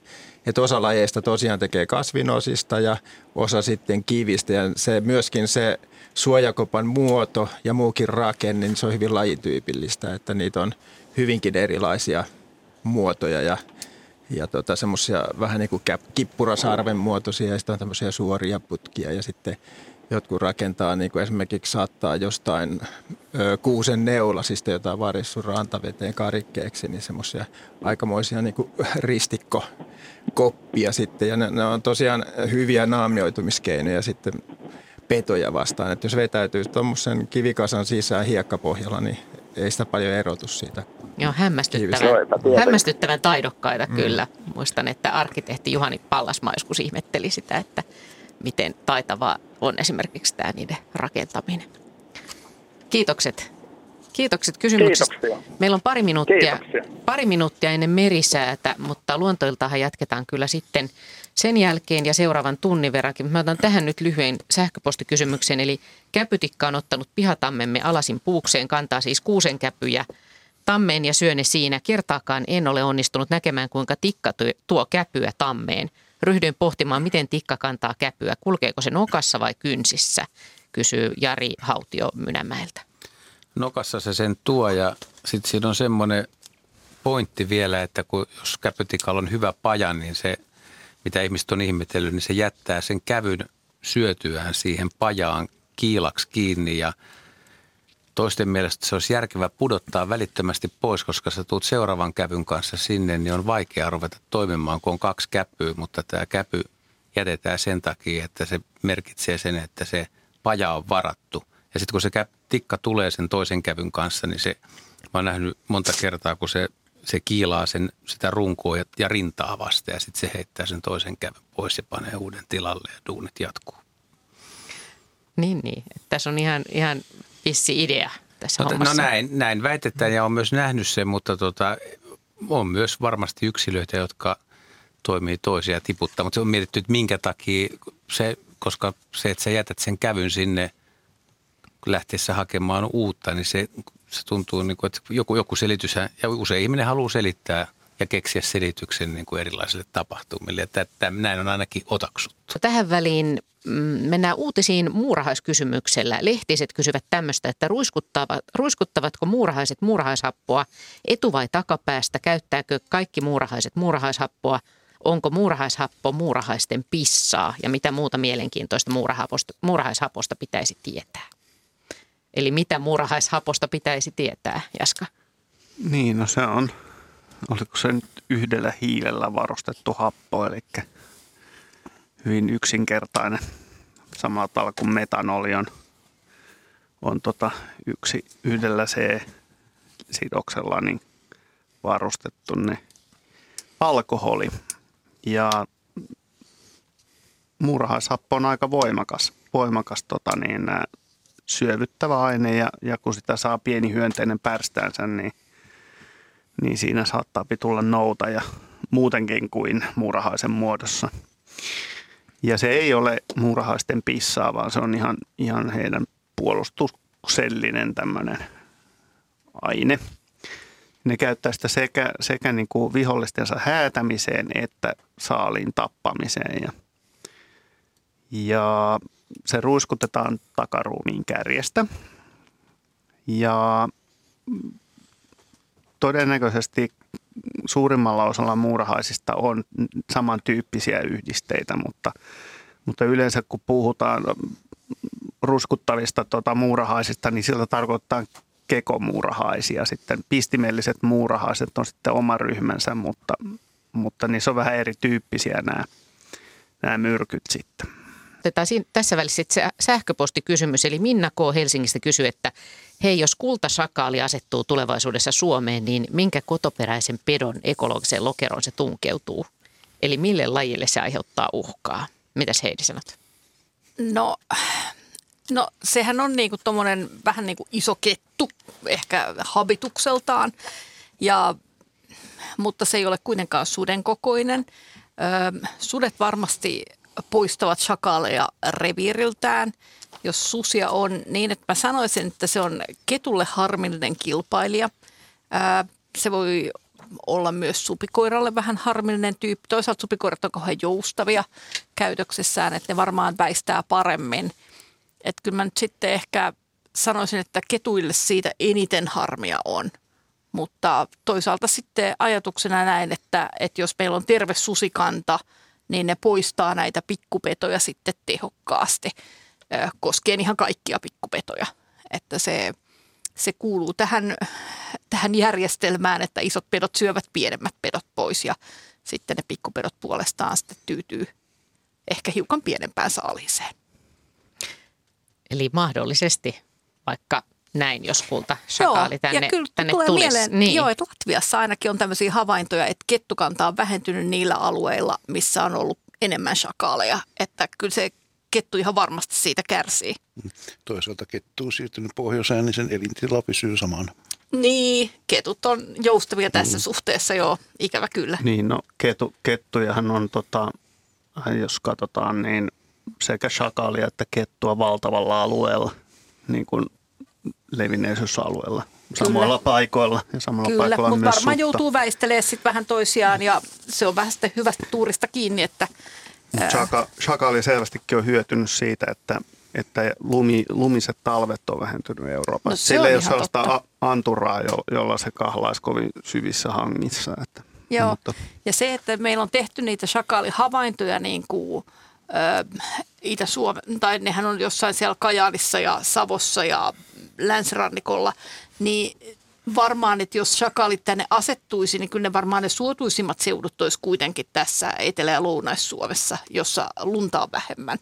Mutta sieltä mä kuvittelisin, että se kannankasvu kuitenkin alkaisi. Että näissä satunnaishavaintoja tietenkin voi tulla mistä vaan, ja etenkin jos ne eläimet tulee sitten tuolta itärajan yli, niin ei ole yllätys, jos ne eläimet siellä tavataan ensin. Joo, Virossahan on Niin, ja mun mielestä Viro, Viros on jo niin kuin huomattu niillä alueilla, missä jonkun verran on sakali, että esimerkiksi supikoira Joo, kyllä on kärsinyt kyllä. siitä, tai että se pitää sitä kurissa sopivasti. Joo, ja kun supikoiralla on tämä taktiikka, että sitten kun se tajuaa, että se ei pääse pakoon, niin se heittäytyy, heittäytyy selälle ja leikkii kuollutta. Ja shakalit taas on tunnettuja raadon syöjiä. No, se, se voi olla Siinä ei hyvin käy. Huono taktiikka Ja, ja olla supikoiralla ja kultas, äh, tällä kultashakaalilla, niin niillähän ei ole yhteistä luontaista levinneisyysaluetta. Vaikka shakaali meneekin Taimaaseen asti äh, tuolla. ja Joo, yllättävä Ja- kohtaaminen niin, näille niin. sitten. Se ei ole ehtinyt sopeutua vielä tähän. Supikoiralle se on ainakin yllättävä kohta. Saa luvankin olla sopeutumatta mun puolesta. Ja todella siis sanottakoon nyt, että, että nämähän eivät ole mitään vieraslajeja, vaan ihan omin jaloin, jaloin ovat tänne tulossa. Jos talvet on tällaisia kuin nyt on ollut, niin miten kultasakalin käy? No ainakin se syvä hanki, mikä Etelä-Suomessa välillä on, niin se on niille vaikea. Mutta toisaalta sitten tämmöinen vähän lumiset talvet ovat edullisia. Joo, mutta sehän on ihan yleinen laji tuolla Etelä-Ukrainassa ja siellä, missä niin kuin vaikka lunta tulee joka vuosi, niin se hanki ei vaan niin kauhean kova tai sitten se löytyy Tai sitten se ei ole kovin pitkä mm. aika, jolloin sitä hankkia on enemmän. Ja sitten jos ajattelee sitä, niin, niin kuin sudet normaalitilassa kontrolloisi sitä, niin sitä täytyy taas mennä tuonne historiaan ja katsoa, että meillä on siis luontaisesti meillä on ollut leijona ja leijonat taas pitää, pitää tota, nämä pienemmät pedot, itsestään kaikki pienemmät pedot kurissa. Että et sit susia olisi vähemmän, sitten taas kultasakaali voisi elää samalla alueella, ja niinhän se elääkin käytännössä. Että yleinen laji Intiassa esimerkiksi, se on sentään tiikereitä ja leijonia molempia. Että Ja Afrikassa niillä alueilla, mm. jossa on leijonia, niin on sit toisenlaisia shakaaleja. Nähtäväksi jää. Nyt siellä on Pekka Pasanen Lahdesta puhelimessa. Iltaa. No iltaa, iltaa. Joo. Ja minkälainen Joo, mulla on- kysymys? Mulla on, mulla on yksinkertainen kysymys. Kysymys on liito-oravasta. Kuinka sitä voi ruokkia ja kannattaako ruokkia talvella? Onko teillä liitoorava havaintoja vai? On, mutta en kerro missä. Sanotaan nyt tarkalleen vaan, että päijät hämeestä muuten. Jos mä kerron sen paikan, niin siellä rupeaa porukkaa kulkemaan. Joo. Äh, siis normaalistihan liitooravat syö niin kuin, äh, koivun ja lepän norkkoja talvisaikaan, Mut, ja kesällä sitten, kesällä sitten vähän enemmän, enemmän lehtiä ja muita versoja. Syksyllä ne voi syödä marjoja, hedelmiä, siemeniä ja tietenkin tämä panee ajattelemaan, että voisiko liitoorava sitten jonkinlaisella lintujen ruokinnallakin käydä, jos ne siemenet kelpaisivat. Alkukesästä tiedetään, että ne voi siirtyä myös liharavintoon silloin, kun poikaset on pieniä. Että et linnun, linnun munat ja poikaset voi myös mennä liitooravan suuhun. Ja paneet tämä sitten miettimään, että voisiko ne käyttää jopa jotain talipalloa. En ole koskaan kuullut, että sellaista olisi tapahtunut. Juha tietää lintujen ruokintapaikoilta, että olisiko ikinä en, en ole lukenut enkä, enkä kuulu, mutta nythän on hyvä tilaisuus kysyä kuulijoilta. En mä oikein usko, että talipallolle, mutta miksei niin kuin oikeasti ehkä joku siemen, siemen sitten voisi, vaikka tämä kuulostaa kyllä niin kuin nyt vähän hazardilta, mutta toisaalta jos ne liikkuu öisiä ihmisten ruokintapaikoilla öisin, niin kuin kato mitä tulee syömään. Toisaalta on aika paljon riistakameroita, mutta niitä ei ole näin pienillä ruokintapaikoilla, mm. vaan ne on sitten tollasilla, mutta jotenkin en usko, mutta olisi kyllä jännä, kun joku yhtäkkiä soittaa ja ilmoittaa, että hei, mulla me, meidän, kyllä meidän pihalla. Ja siinä on tämä luontainen käyttäytyminen sitten, että ne tietää, mihin ne on laittanut itse niitä nurkkoja, että ne ikään kuin menee sinne, missä niiden omat kätköt on. Ja, ja ehkä osaa niin kuin hakea niitä sieltä, mutta osaisiko ne tulla lintulaudalle, niin vaatii vähän tota arvotusta. Nyt tulee vaan mieleen, että minkäköhänlaisen maksahalvauksen ne saisi, jos ne rupeaisi vetää jotain auringon kukan siemeniä, kun ne vetää tuommoista puuteria naamaansa normaalisti ja siis yhtäkkiä olisi niin kuin rasvahappoja tyyli pari no, 300 400 kertaa no, enemmän. Ei kuin... liito ainakaan onnistu. Tu- tuo on ihan totta, että, niin, että kaikkien, tulla pohjakosketus. kaikkien kasvissyöjien niin kuin, äh, ravintoa tulee vaihtaa aina ihan rauhalliseen tahtiin, eikä eihän luonnossakaan mikään äh, yhtäkkiä ala joku ravintokohde, vaan usein just sillä vähittäin. Että sikäli niin kuin, jos liitooravalle ja liitooravan saisi syömään äh, ruokintapaikalla, niin kyllä mä yrittäisin aloittaa jostain pienistä määristä ja jotenkin varoisin sitä, ettei se eläin yhtenä päivänä vetäisi itseään niin pullaksi. No eikö se ole niin, että liitoravan ravinnosta ei ihan tarkkaan niin tiedetä, että mitä kaikkea ne syö sitten? Joo. Sitä on vaikea tietää, joo. joo. Ja et kun, silloin kun niillä on poikasaika, niin niitä ei voi mennä häiritsemään. Ja, ja tota, sitten me tiedetään kaikkein eniten oikeastaan näistä talvisista papanoista, joita löytyy helposti sitten hangelta. Mutta ne koloon tai jonnekin muualle maastoon jäävät papanat, niin on ehkä jäänyt vielä vähän tutkimatta. Mutta joo, en pidä mahdottomana ollenkaan, että, että söisi, söisi jyviä. Johan. Mä en liito-oravaan ota kantaa, mutta sen verran esimerkiksi linnuilla, miten käytös on muuttunut, että aikoinaan toi puukiipiät rupesi tulee ruokinnalle ja niitä nähtiin siis ruokintapaikoilla talipallojen alla syömässä murskaa. Sitten niitä havaittiin syömässä talipalloja ihan nokkimassa. Ja nyt ihan viime vuosina on, on havaittu, ja mäkin olen käynyt useammalla ruokinnalla, missä ne hippiäiset tulee ihan, ihan tulee talipallolle ja hakkaa sitä talia ja syö siitä. Ja se, sitä ei kymmenen vuotta sitten semmoista käyttäytymistä ollut. Ja silloin ei mun mielestä kovin moni spekuloinutkaan, että hippiäiset rupesi käymään oikeasti kunnon – kunnon tota, ruokinnalla, että, että voi tulla ruokintapaikalle, kun siinä on muita lintuja, siinä saalistelee tai etsii siitä sitten omaa ravintoa, mutta veikkaisin, että se tulee yleistymään niin kuin muutamassa vuodessa, että niitä havaintoja rupeaa tulee niin kuin todella monista paikoista hippiä ja syö talviruokintapaikalla ihan yleisesti ruokaa. Ari. Niin täh, tähän Juhan, Juhan tarinaan vielä jatkaisin, tai tietoon, ei mikään tarinaan, jatkaisin vielä, että, tota, Hyvä korjaus. että tota, myöskin urpiaiset ja vihervarpuset käy nykyään ruokinnalle. Mä ajattelin, että vihervarpuset ja nämä urpiaiset, niin ne syö ehkä aika lailla samankaltaista ravintoa kuin liitooravat, voisi kuvitella. Mm-hmm. Mm-hmm. Tämmöistä aika kevyttä ja pienijakosta, mitä löytyy tuolta lehtipuiden laatvuksista. Mutta voisiko kokeilla sitten sille, että mm. jos, jos tietää tämmöisen paikka, jossa liitooravat sitten ö, viettävät talveaan, niin kätkiskin sitten jotain sopivia jyviä. Se on rauhoitettu eläin, ei saa ryhtyä tämmöisiin Saa niitä ruokkia, saa niitä varmaan ruokkia, jos ne itse käyvät ruo- syömässä. Että kätki, kätkisi niitä johonkin puiden koloihin tai sellaisiin potentiaalisiin paikkoihin, mistä ne voisivat ne löytää. Mm. Ja sitten riistakamera on tietysti ainoa, joka mm voisi verifioida sen, että se eläin on löytänyt sen ruoan. Tiaiset, siis tiaiset sitä mieltä, hitaasti. on, onko nyt siis, että, että myrkkyä ei saa käyttää, mutta hitaasti saa tappaa sydän- ja verisuonitauteihin? Oi, oi, oi, nyt, nyt, nyt alkaa olla. Mut siis, Niinhän meidän miehille käy nykyään kuulemma. Mutta toihan oli hyvä, että jos joku nyt kuulee tämän, jolla on tietoa tästä asiasta, niin, niin liitoravien niin, onko Suomessa onnistunut? Niin, onko Suomessa onnistunut, niin, niin mielellään otetaan vastaan. Sitten jos on vielä niin kuin tarkka mm. siinä havainnossa, että se ei riitä, että se liitoorava, ei kun se on ruokintapaikalla, koska ruokintapaikalla käy mm. monia eri eläimiä tai lintujakin, jotka ei syö siellä ruokintapaikalla mitään. Mm. se, se on aina konkreettinen, että syökö se vai eikö se syö. Mutta se lintulauta on ihan hassu paikka liitoravan no, näkökulmasta. Että no se ei, ei se sinne lintulaudalle mm. tuo. Että jos, mm. jos rungolla on jotain mm. ja se kiipeää sitä runkoa pitkin, voidaan tässä spekuloida semmoisellakin ajatuksella, että kuinka monta kertaa oikeasti liito, esimerkiksi liitoorava saattaa, jos ei nyt pesi, niin yöpyy lähes samassa puussa, mihin joku on kyllä rakentanut jonkun näköisen tai laittanut joskus ruokaa tarjolle. Että onko se niin kuin kohdannut tämmöistä ihmisen tarjoamaa ruokaa kuinka paljon. Mm.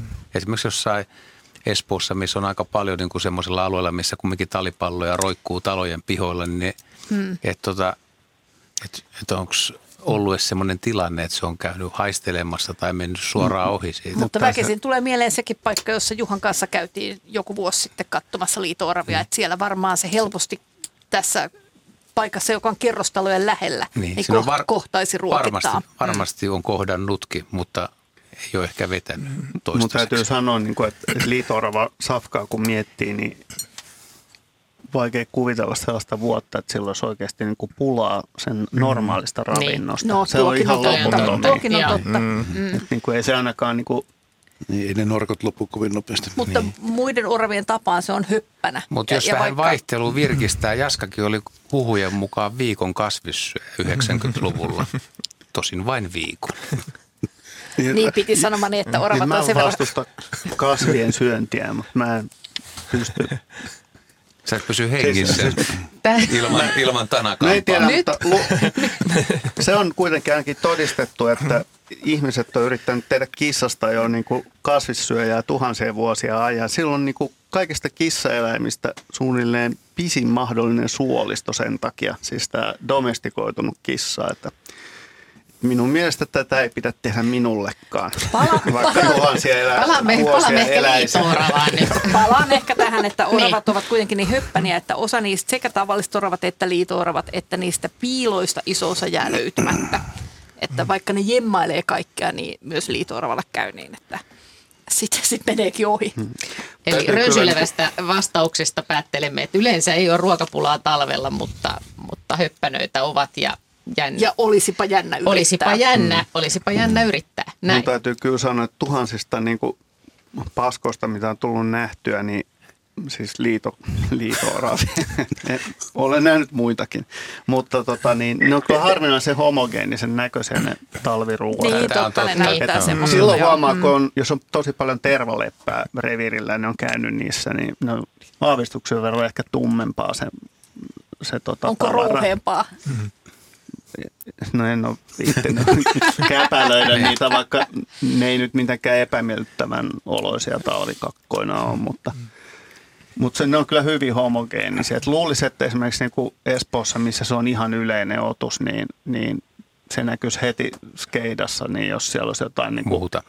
Mm. Tai kuorittua, kuorittua auringonkuukan siementä tai jotain mm. muuta elitististä.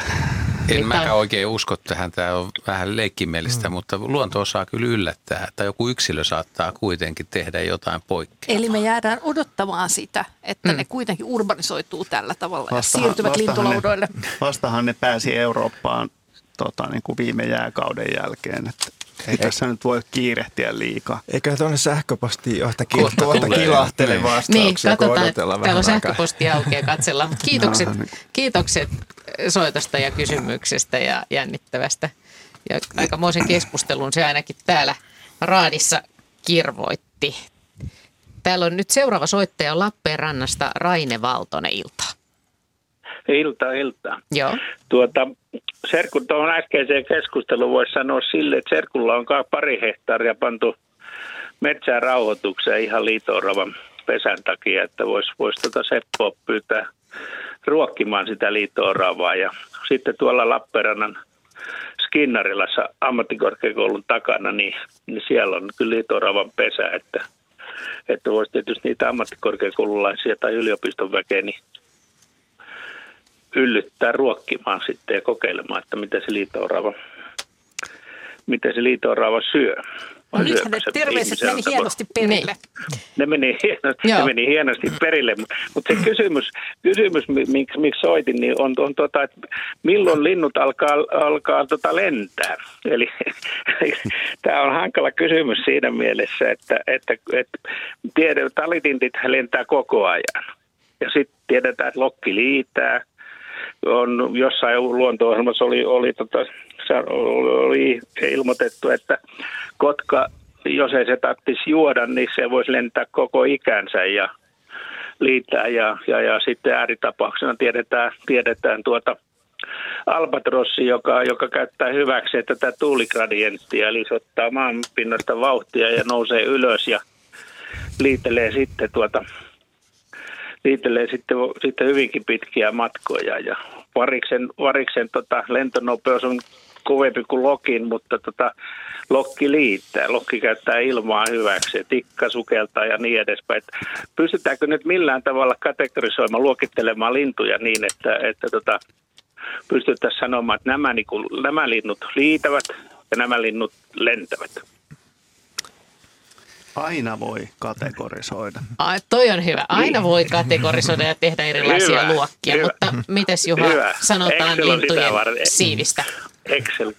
Totta Joo, no on, onneksi tätä voi vähän kiertää sillä lailla, että, että monet näistä, jotka liitää, niin ne kyllä ne myös lentää. Eli käyttää niin. siipiä, niin kuin, jos on huonot tuulet, niin joutuu käyttämään apuna sitä lyöntiä ja Joo. siis oikeasti tekee, tekee, tekemään työtä sen ilmassa pysymisen hyväksi, että muuten ei pysyisi, mutta tota, mm. kysymys on kyllä tietyllä tavalla mielenkiintoisen filosofinen, että, että tarkoittaako tämä nyt sit sitä, että, että milloin on sopivasti, esimerkiksi jos ajattelee jotain tiettyjä suomalaisia lajeja, että milloin on semmoiset olosuhteet. Kurkihan on kyllä tietysti aika mielenkiintoinen laji tässä suhteessa, että tota, milloin, milloin niin kuin lentäminen muuttuu – niin, liitämiseksi. Juu, niin, juu joo. että kuinka kova termiikki pitää olla, eli kuinka kova noste pitää olla, että sä pysyt siellä ilmassa joo. tietyn ajan tekemättä mitään muuta kuin Yhtään käyttämään niitä taitoja, mitä osaat. Niin,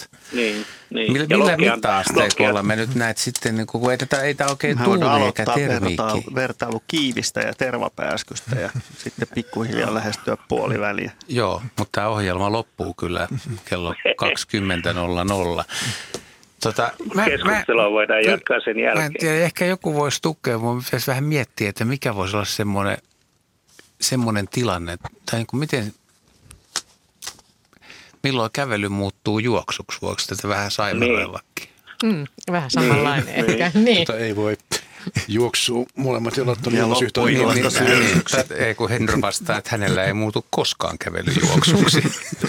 Lintumaailmassahan kaikkein nopeimmat, nopein, nopeimmat saavutukset on sitten syöksyjä, että sekin sopii sitten niin kuin se mm niin juoksun tulee, jälkeiseen tapahtumaan. Joo, siihen tulee vielä niin kuin lentoliitu ja syöksy, pudotus mm. alaspäin tuommoinen. Niin, kun ajatellaan, ajatellaan esimerkiksi talitinttiä, niin se lentää alaskin päin, että, että se, se lentää niin kuin koko ajan. Että se ei tipahda, tipahda alaspäin ja ja sitten levitä siipiä, mutta tikka, tikka jonkun verran tipahtaa alaspäin Joo, ja sitten tikkaan, tikkaan tipu, tiputtautuu ja lentää muutenkin aika aaltoilevasti, että se voi niin kuin mm. jopa, jopa vähän niin kuin syöksyä tai tulla siivet supussa alas. Ja kyllä itse asiassa aika niin. monet lajit, tämä on, tämä on oikeasti jännä kysymys, kun ajattelee vaikka varislintuja, niin kyllä mä oon joskus ollut Luoksäärin lintuasemalla, kun on ollut kova, kova sumunen päivä – niin. keväällä on ollut, ollut parismuuttoa käynnissä. Ja muun muassa mustavariksenkin osalta nähnyt semmoisen tapahtuman, että yhtäkkiä taivaalta kuuluu kauhea suhina. Ja ja Louksaaren pieni saari, niin si, siinä sa, siis ympärillä on sumua, mutta saaren päällä on vähän paremmin näkyvyyttä johtuen varmaan siitä, että se kumminkin on lämmin se maa. Ja sitten sieltä yhtäkkiä sumun keskeltä taivaalta tippuu lintuja. Ja esimerkiksi varislintu voi tulla niin kuin syöksymällä, eli ei enää lentämällä, vaan syöksymällä alas sinne saareen, niin kuin niin, tipa, tipu, tipu, tiputtautumalla. En mä tiedä, li- oletteko te tyytyväinen tämmöiseen vertailuun, mutta mm. tavallaan että sekin, sekin tulee niin kuin vähän eri Joo. metodia käyttäen, ettei pelkästään lömpsyttele. Tai... Niin, no se, se on tietysti Joo. ollut pilvien yläpuolella, niin se vähän näkee, missä Joo, se jo, menee. Mutta se tulee niin kuin, syöksyy sumukerroksen läpi. Ja... Tulee syöksymällä, mikä ei nyt sinänsä ole ehkä tyypillistä variksille se syöksyliike, vaan että usein, usein niin kuin normaaliolosuhteissa ne ei tarvitse syöksyä. Tätä tota, lentääkö vai liitääkö, niin mun, mä lähestyisin sillä tavalla tätä ongelmaa, että mun mielestä niin kuin parhaat lentäjät, ne ei osaa liitää lainkaan. Ja parhaat liitäjät ei osaa lentää. Ne, ja jos ottaa nyt esimerkiksi kolibri, joka mun mielestä nyt on ehkä niin kuin huippulentäjä. Se lentää eteen ja taakse ja ylös ja alas. Jos se, jos se lopettaa siipien räpyttelyn, niin ei se kyllä varmaan hirveästi liitä. Ja sitten se syöksyy. No sitten se syöksyy tai siis putoaa. ja sitten taas jos ajattelee, niin. tässä mainittiin albatrossi, jos se ei, siis ilma liikkuu, se ei tuulisi lainkaan ja se seisoo maassa, niin ei se pääse lentoon. Se tarvii sen Joo, liikkuvan niin se, ilmavirtauksen, se, että se pääsisi lentoon, vaikka se juoksisi kuinka. Ja jos se on ihan tyyntä, niin silloin se ei kerta kaikkiaan pääse lentoon. Se, se tiedetään, että se vaatii niin kuin se...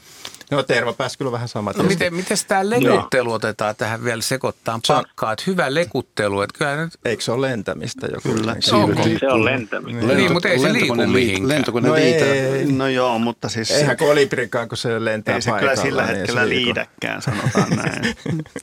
Paljonhan se riippuu siis siiven rakenteesta, että miten se siipi niin kantaa, minkälaiseksi se on muotoiltu. Jotkut on kehittynyt. Leveitä ja kapeita Leveät nostaa mm. hyvin. Ja, mm. Mutta onhan siis semmoisiakin lintuja, jotka hallitsee molemmat.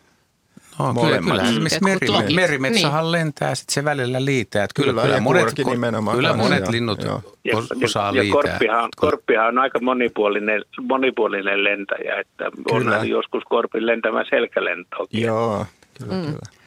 Et ehkä kyllä mä miele, enemmän miettisin sitä, että mitkä lajit ei koskaan liidä yhtään missään muodossa, koska kyllä mä luulen, että monet pikkulinnutkin, niin kyllä ne kyllä ne silti periaatteessa pystyy levittämään siivet ja menee vähän matkaa. Rupeaa olen siinä Kottaraisen rastaan kohdalla, missä niin kuin aika usein rupeaa näkyy se, että elukat käyttää liitämistä mm. hyötyä. Siitä on hyötyä iso. Niin, varmaan joo, se koko joo, on mutta, siinä. Mutta niin kuin se on varmaan aika, lineaar, se on aika niin. lineaarinen se niin. Niin kuin suhteessa ruumiin niin. ja siiven Ja sitten pitää tietysti määritellä, kuinka pitkään pitää edetä.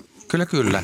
Mutta esimerkiksi ensimmäiset Kottaraisen poikaset, ei Kottaraisen, vaan kirjosiapun poikaset, jotka pesästä lähtee, että jos ei osaa lentää, niin silloin ne se kyllä liitää. liitää. Niillä on niin. siivet auki ja ne vetää aika pitkän matkaa ja töpsähtää niin. maahan. Niin liitämällä niin ne, ne aloittaa elämänsä jotkut. hyppäämällä. Niin, ne niin, että ensin liitäminen. Niin, ne alo- aloittaa liitämällä. Entäs telkänpoikani, joka liitää räpylöillä? niin. Ja riippuu, no, onko se maapesiä vai puussa, miten sulla lähtee se homma liikenne. Val, valko poskihanhien poikaset, kun ne jostain puolen kilometrin jyrkänteeltä hyppää ja pomppii niin niin. pari sataa metriä niin kuin rinnettä alas niin. kivien päällä. Onko se liitäjiä vai lentäjiä? ne on pomppia. Kyllä on Mutta yksi, mikä lentää kaikkein varhaisimmin, niin on varmaan kumminkin pyy kun pyy mm. lähtee muutama, sen mm. parin päivän ikäisenä jo pyrähtää ihan sujuvasti. Ja siinä ne hyvin pienet siiven tyngät, mitkä on, niin kyllä ne tekee kovasti ne? duunia. No ainakin se iskee niillä siivillä niin hirveästi vauhtia, että kyllä mä antaisin, pari, mä antaisin lentopisteitä pari, siitä. Että, pari viikkosena lennä suunnilleen? Mä, siis ne lentää jo ihan hyvin silloin, mm-hmm. mutta kun ne lentää jo niin kuin pystyy ponnahtaa ja lennähtää jo parin päivän ikäisenä mutta sille, että teeret, on ilmassa. Teeret esimerkiksi liitää ihan yleisesti. Että, ja hienoja liitoja. Joo, todella Mulla on vahva näyttäviä. epäilys, että me ei päästä tässä lopputulokseen. Sitä mä sanoin. Ja kuinka, joka sinänsä on kyllä on, hyvä. Joo. Kuikkahan on lintu joka, lintu, joka on paras uimaan, että, että ei se osaa lentää eikä No ehkä me no, osa. uimista otetaan mukaan tähän. Tähän ei laajenneta nyt uimista. Joo. Se liitää veden alla. Ki- niin, kiitokset kysymyksestä ja Kiitos. jatketaan. Kiitos. Jatketaan luontoiltaa eteenpäin ja seuraavana tänne on soittanut Hämeenkyröstä Veikko Mustonen. Iltaa.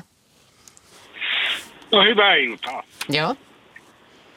Tota, teillä oli vähän aikaa sitten tuossa niin juttua tämmöisestä viisasta paniksesta. Mulla on vähän samanlainen juttu. Tästä on jo aikaa varmaan lähemmäs 30 vuotta. Pidin haukikoukkuja tuossa Hämeenkyrön kirkkojärvellä ja se oli semmoista loppukevättä. Eli avannot ei jäätynyt enää yöllä. Ja tota, mä sitten ajattelin, että mikä ihmeen homma tämä on, kun mun haukikoukut oli vedetty kaikki niin jäälle. Siinä oli vaan avannon päällä niin poikittain keppi, minkä oli sitten sidottu tämä naru. Ja kaikki nämä, nämä, nämä haukikoukut, ja ne oli iskukoukkuja vielä, niin tota, ne oli vedetty jäälle ja syötit oli syöty pois. Ja mä ihmettelin, että kuka ihmettä tämmöisen ilkivallan viittii tehdä. Et, tota, kuka on syyllinen ja mä kävin silloin joka toinen, joka kolmas päivä katsomassa ne koukut ja syötin aina uudestaan sinne ja kaikki hyvä ja hyviä. Tota, mä nauriskelin sitä, että kun mulla oli tämmöinen hyvä vaniskaveri, se kertoi heti, että sä oot taas menossa tonne koukuilles ja jätin aina ne vanhat syötikalat totta kai sen avannon viereen, että siinä on sulle safkaa. Ja tota, no sitten tämä ongelma selvisi, niin tämä varis oli katkellut ilmeisesti mua, sekä ilman muutakin. Niin tota, siitä on rantaan tuonne nahti kilometri. Kela kala meni ja katsoin taakse, niin tämä varis otti siitä kepistä kiinni, missä oli tämä haukikoukun lanka kiinni. Otti sen nokkaansa ja peruutti. No niin. Kun syöttikala nousi jäälle, niin kävi, kävipä hän syömässä lounaa. Ja seuraavalle koukulle. Ja tämä oppi vielä sillä lailla, että tota, se kävi, mä sitten seurasin sitä, siinä oli paljon kovempi nälkä kuin mulla. Mä et juu, vie kaikessa rauhassa sitten vaan ja niin tota, eihän se jaksanut, mulla oli parikymmentä koukkua siinä, eli parikymmentä semmoista 5-6 tuumasta särkeä. Niin hän semmoista määrää jaksanut syödä. Niin se hakkasi sen irti siitä iskukoukusta, otti nokkaansa ja lensi jonnekin tuonne mettään. Eli vei sen sinne niin kuin saaliikseen. Ja vielä tänäkin päivänä pidän samalla alueella verkkoja, niin mulla on siinä tota, pari varista ja ainakin yksi korpipariskunta, niin ne ilmoittaa heti sitä mettän puolelta, jaha, Veikko lähtee verkoille, kohtaan lounas katettu. Tämä on, tää on niinku aika mielenkiintoinen, että mutta millä, millä pakanalla se oppii sen, että otetaan tuossa kepistä kiinni ja sitten kävelään takaperin? Mä, mä kysyn eka sen, että lävähtikö niistä iskukoukuista mitkään kiinni? Pysyykö ne niin kuin auki oikeasti? Vai, vai? Äh, niin, että noin 80 prosenttia lävähti kiinni. Joo. Ja varis väisti tietenkin, koska... No, ei, ei jäänyt päästä kiinni.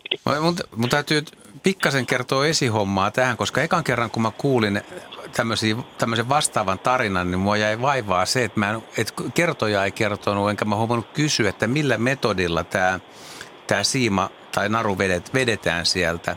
Ja nyt te kerroitte tämmöisen version, missä se on, se on vetänyt sen ja peruuttanut, eli se ei ole sitä tavallaan kelannut, mutta mä oon kuullut myös version, missä varis vetää nokallaan, panee jalan sen siiman päälle, vetää no, nokalla lisällä. Ja... Tämän mäkin on kuullut. Mm.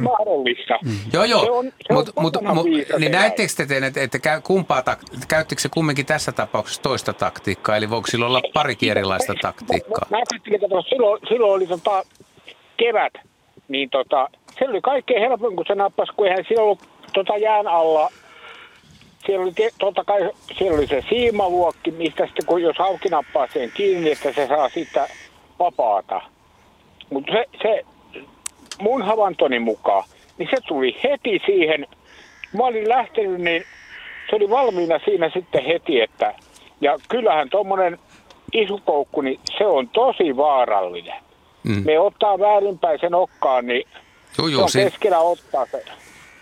Te, ei, eipä tässä kai voi muuta sanoa muuta kuin, että var, varis nyt seuraa, että siellä, siellä avannossa on jotain, mitä se haluaa saada käsiin ja silloin, silloin kapari taktiikkaa, toinen on ottaa sitten kepin päästä kiinni ja lentää tai peruuttaa. Ja toinen on tämä, missä kelataan sitä siimaa ylös, pannaan tassu tai jalkakynnet päälle ja tolleen, mutta siinä, se, sen oppimisen, musta mä, mä en pidä sitä yhtään itse asiassa niin kuin ihmeellisenä, että varis ihan seuraamalla, että joku kalastaja siellä tekee jotain, mutta, mutta se Joo. on sitten eri taito se, että miten sä pystyt tuommoisen aika vaarallisen pyydyksen kanssa vielä niin kuin toimimaan, että, että koska siinähän ei ole kuin yksi vaihtoehto, että jos sä epäonnistut, käy huonosti. Niin toisaalta no, linnut usein hakkaamalla tappaa saalinsa, että se on ihan semmoinen vaistomainen, että varmaan lyö sitä kalaa Joo, pyrstöstä tai jotain. Joo, ja se on se iskukoukki, se on kyljellään siinä jäällä silloin, kun mm. se on otettu. Ja se iskee Eli... niin kuin sitä jään pintaa pitkin sivusuunnassa. Että haukihan ottaa sen, niin kuin sen syöttikalan kokonaan suuhunsa. Joo, ja eli... se, lyö, se on niin kuin eri,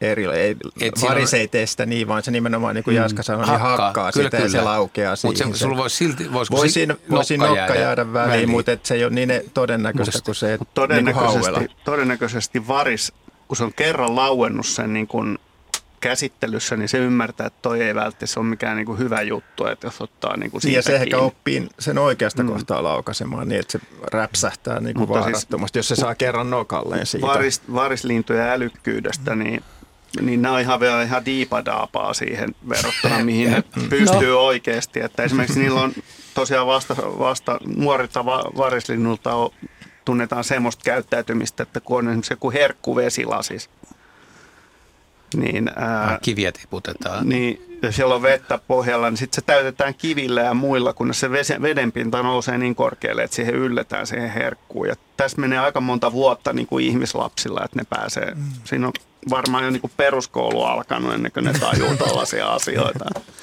Joo.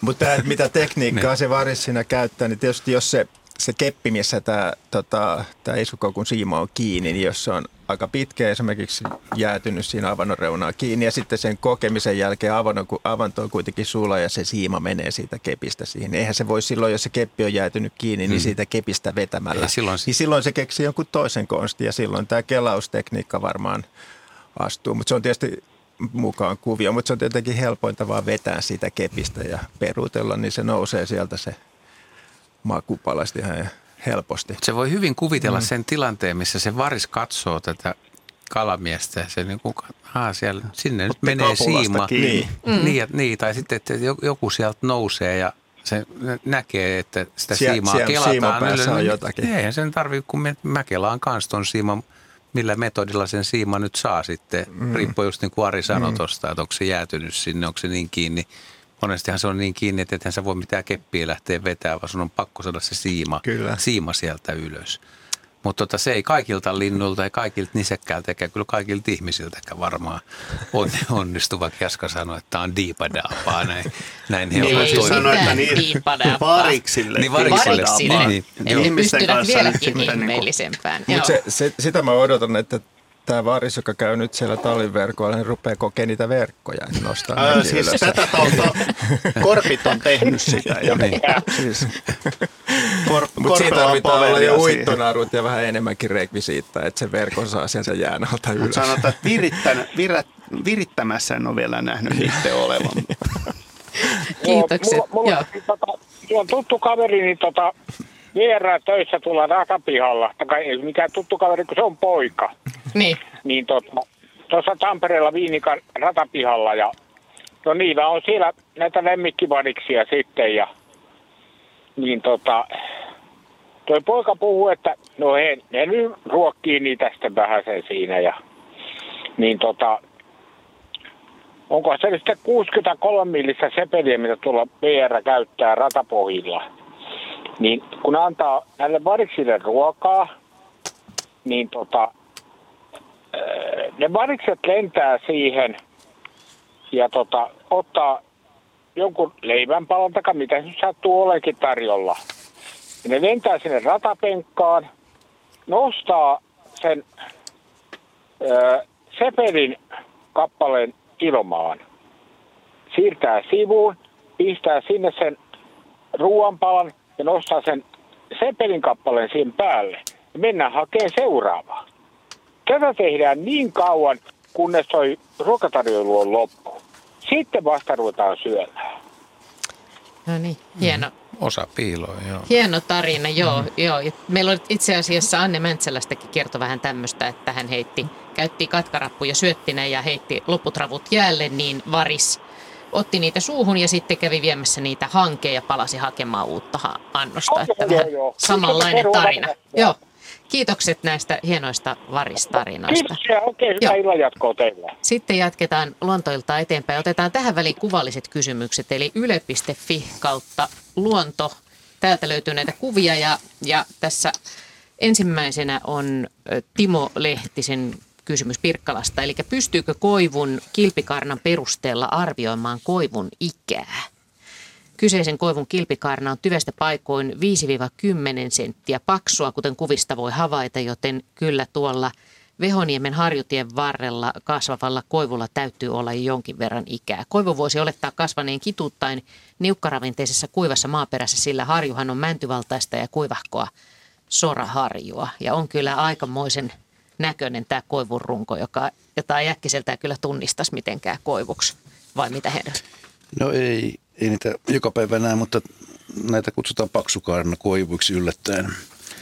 Ja sen ikä on kyllä aika vaikea kuitenkin määrittää tuon kuoren paksuuden perusteella, koska tuossa on takana ilmiö, että tuo koivun kaarna ei hilseille niin kuin koivulla tapa, tavallisesti tekee, että se kesii koko aika pinnalta pois, vaan se jää tuohon kiinni.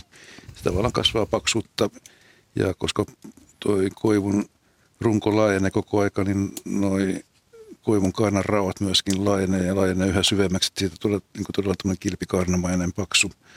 Ja näitä tavataan etenkin rannikkoalueella Suomessa, että jos kulkee, varmaan Lauttasaarestakin löytyy, ja hyvin paljon tuolla Tulliniemessä Helsingin edustalla on tämän, tämän tyyppistä koivua, että en tiedä onko se sopeuma jonkinlaisen ympäristöön. Kuivalla hiekkamaalla kasvaessaan, niin kaikkihan kasvaa vähän hitaammin silloin, jos on vähän ravintoinen ympäristö, mutta kyllä siinä on takana kuitenkin tämmöinen perinnöllinen ominaisuus, että tuo kuori ei hilseile ja sen takia siitä tulee tämmöinen paksu. Se ei välttämättä joudu kuitenkaan hitaasta kasvusta. Kuinka kauan koivu yleensä niin kuin voi elää? No sanotaan, että semmoinen 100-150-vuotias koivu on ihan mm, jo Ei, ei niin hirveän vanhaksi kuitenkaan. Joo, joo. Koivu ei kuulu näihin meidän ikänestoreihin. Yksittäiset koivut voi, tietysti elää pitempäänkin, mutta keskimäärin koivu ei ole kovin pitkäikäinen. Eikö näidenkin koivujen yläosat ja ne, nekin, nekin ne on, normaaleja. Ne on semmoisia hilseileviä, mutta että nämä vanhemmat osat ja, ja paksu, ruuan alaosa nimenomaan. Ja siinä on syynä tietysti, että mitä tyvempänä ollaan, niin se vanhempi se puuosa on. Ja latvahan on ihan uutta kasvua. Eli siellä on normaalin näköinen tuohi, niin kuin koivu kuuluu ollakin. Mutta se, että minkä takia niitä on tietyn tyyppisessä ympäristössä, niistä mä en tiedä, en tietääkö kukaan muukaan, mutta sitä rannikolla etenkin aika näyttävän näköinen kyllä tosiaan tämä kuva, jota voi käydä katsomassa. Sitten tässä on toinen kysymys. Barbaro Ylitalo on lähettänyt myöskin videon, se löytyy Yle Luonnon Facebook-sivuilta, sitä voi käydä katsomassa. Ja sitten on tämä valokuva yle.fi kautta luonto täällä sivuilla, jossa on tämä kyseinen, kyseinen eläin kämmenellä kuvattuna. Ja siellä videolla siis ne ovat liikkeessä. Eli kysymys on, miten tuollaisia matoja on hangella. Madot löytyi Loimaalla. Ja mitäs nämä on ja minkä takia ne on no, hangella liikkeellä? Aika yleinen ilmiö sinänsä leudolla kelillä lopputalvesta. Että kyseessä on kantaarisuvun sylkikuoriaisten toukat, jotka on petoeläimiä. Ja hangelle ne varmaan tulee erityisesti silloin, kun on hieman lämpimämpää ja, ja mahdollisesti hieman kosteutta siellä hangen alla – niin saattavat lähteä pikkuliikenteeseen. Ja, ää, nämä tämmöiset aika lailla täyskasvuiset hyönteistoukat, kun ne lähtee keväällä liikenteeseen, niin siinä on yleensä vielä tämmöinenkin juttu, juttu mukana, että niillä on vähän niin kuin diapaussi loppumassa. Ja siihen liittyy tämmöinen jumppailu, että lähdetään vähän käppäilemään jonnekin ja sitten se päättyy siihen, että, että ne jossain vaiheessa toteaa, että joo, että kyllä se kevät nyt luojan kiitos on tullut ja sitten ne menee koteloon. Mutta ne saattaa keskellä talveekin ryhtyä toiveikkaasti niin kuin toteuttaa tätä missiota ja, ja sitten ne yleensä painelee takaisin hangen alle sopivasta kohdasta, kun ovat todenneet, että tämä ei nyt oikein onnistu. Että ne saa kuitenkin loppu, loppu äh, talvesta niin kuin itse asiassa sen verran aurinkoa tuohon samettiseen pikkuturkkiinsa että tummina otuksina, että ne ei heti menetä sitä, sitä tota niin kuin, vaikka keli kylmenisi, niin liikuntakykyään. Että, että hyönteisissä, vaikka ne onkin vaihtolämpöisiä, niin se ei tarkoita sitä, että niiden lämpötila olisi sama kuin ilman lämpötila. Että ne ei, Vaan, kuiten, että, ne ei ole kuitenkaan sapuskaa etsimässä tai mitään tällaista keskellä talvea. Ei, se liittyy sekä niin kuin kasvissyöjälajilla niin kuin perhostoukilla että näillä koppiksilla yleensä siihen, että, että joko ne on ollut pakotettuja lähtemään liikkeelle tai sitten niillä on ajatuksena, että jaa, että tulikohan se kevät, että pitäisikö tässä nyt lähteä vähän jumppaamaan ja sitten koteloitumaan. Ja tämä jumppaaminen on, liittyy siihen, että, että tota, kun ne on diapausivaiheessa, niin niillä on hyvin paljon glyseroleja ja tämmöisiä pakkasnesteitä sisällään ja niiden niin kuin tavallaan sen diapausin purkaminen, niin se yleensä tapahtuu sellaisessa tilanteessa, missä rupeaa useita päiviä ympäri vuorokauden, tai no siis ympäri vuorokauden on lämmintä, eikä tule tämmöistä niin kuin yöpakkasta tai muuta, niin sitten se alkaa purkautua pikkuhiljaa se talvehtimismoodi. Ja se, miksi ne ei mielellään tee tätä yhtään liian aikaisin, on se, että sitten kun ne, se purkautuu, niin sitten niillä alkaa tulemaan enemmän niin kuin vesi, vettä niin kuin kudoksiin tämän äh, glyserolien si- sijaan ja silloin tulee tämä riski, että solurakenteet alkaa hajoamaan, kun vesi laajenee. Niin, jos se jäätyy. Niin. niin. Ja, ja niin kuin sen takia ne niin kuin jahkailee, mutta toisaalta niin kuin olisi hyvä päästä koteloon aikaisin ja niin poispäin. Että on tämmöinen paradoksaalinen tilanne, joka tähän kevääseen liittyy. Ei sanoit, että voi olla pakotettuja lähtemään, niin se voi johtua ihan siitä, että tulee vettä Joo, niin sinne lumen alle ja on hukkumisvaara. Joo. Joo. Sitten viimeinen kuva vielä. Matti Salo Pirkkalasta on lähettänyt kuvan. Tampereen pappilassa on oleillut jo pitemmän aikaa tällainen vaalea tilhi. Se on ilmeisesti leukistinen tai muu vastaava. Kuinka tavallista tällaiset poikkeavan väriset linnut ovat. Ja onkin tosi jännittävän näköinen tosi vaalea tilhi.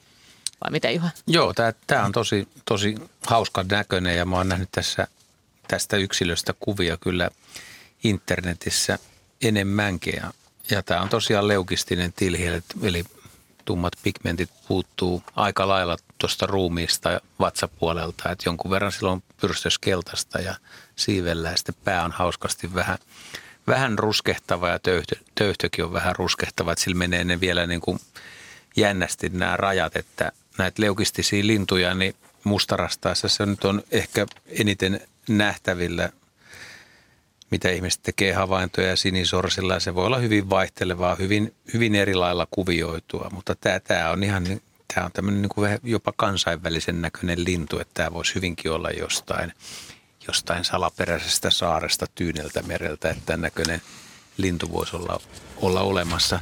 Saanko mä ihan lyhyesti palata, kun mua, mua jäi vaivaan tämä tää, tää varis, joka kelaa näitä siivuja. Niin mä, mä, mä, mä en pysy lintuhommissa, kun mun mielestä niin lokit ei sitä opi vaan samalla lailla tai voisi oppia ja niistä on ehkä havaintojakin, mutta tuleeko teille mieleen siis kaksi nisäkästä, millä voisi olla samalla taipumusta näitä kalaverkkoja tai kalastuspaikkoja, niin saukot ja ketuthan käy, käy tota skannaamassa, kun kun verkko, ihmiset nostaa verkkoja ja tämä saali, niin ketut käy syömässä ja saukotkin saattaa tulla. Mutta onko niistä yhtään semmoisia havaintoja, että jos se keppi olisi helposti otettavissa hampaisiin, mä nyt ajan vähän takaa sitä, että, että, että todistettavasti varis on oppivainen ja älykäs, mutta tuleeko teille mieleen, että kettu olisi vetänyt tämmöisen vastaavan tai saukko?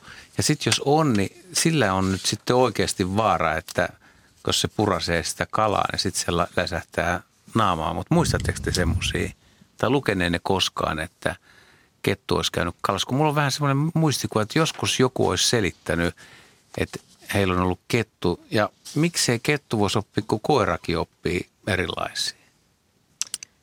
Ei ole osunut tielle tämmöinen, mutta ehkä me voitaisiin jättää tämä kuulijoille taas, koska meillä on niin kuin tuhansia silmiä siellä tota avantojen ympäristössä vielä. Ja, ja jos niin kävisi, niin sen saisi lukea yleensä paikallislehdistä. Niin. niin. Saukko otti lävistyksen. Mm. No. no toivottavasti Eli, ei sentään. Ei, mut, no, Mut mulla on joku... Saukko on tarkka niin. ja, ja, ja kyllähän ne on oppivaisia ja, ja tarkkaavaisia. Niin. Ne hakee pyydy, pyydyksistä kyllä kaloja verkoista ja, ja tota, mutta nehän, ne ei varmaan rupea kelaa sitä siimaa, koska niillä on se sukellustaito. Saukko menee siitä avannosta sinne jään alle katsomaan, että mitä siellä on. Hyvä huomio. Ja, Joo. Jos on ja, niin pieni avanto. Jos on niin pieni, niin. No kyllä se saukko nyt semmoista kairareiästä kairare, menee. Ei nyt ehkä se 15 kilo urossaukko. Siinä voi vähän lantiossa puristaa, jos se lähtee... Kettu ei kuuden, Kettu ei mene kuuden tuuman reiästä. Kauhean kohtalo, kun jää jumiin siihen, just siihen kohtaan. Se, se voi olla aika harvinaista, että saukot vetää jossakin keskellä järveä niin kumpihangessa. Yleensä ne menee rantaa pitkin. Ja sitten ketulle toi ei ole Se on niinku, harvinainen tapahtuma mm. varmaan. Se ei ole tyypillinen tapa käyttää sitä tassua tuolla tavalla avu, avuksi. Et kettu käyttää tassua kaivamiseen, mutta osaisiko se käyttää sitä tuolla tavalla vetämiseen?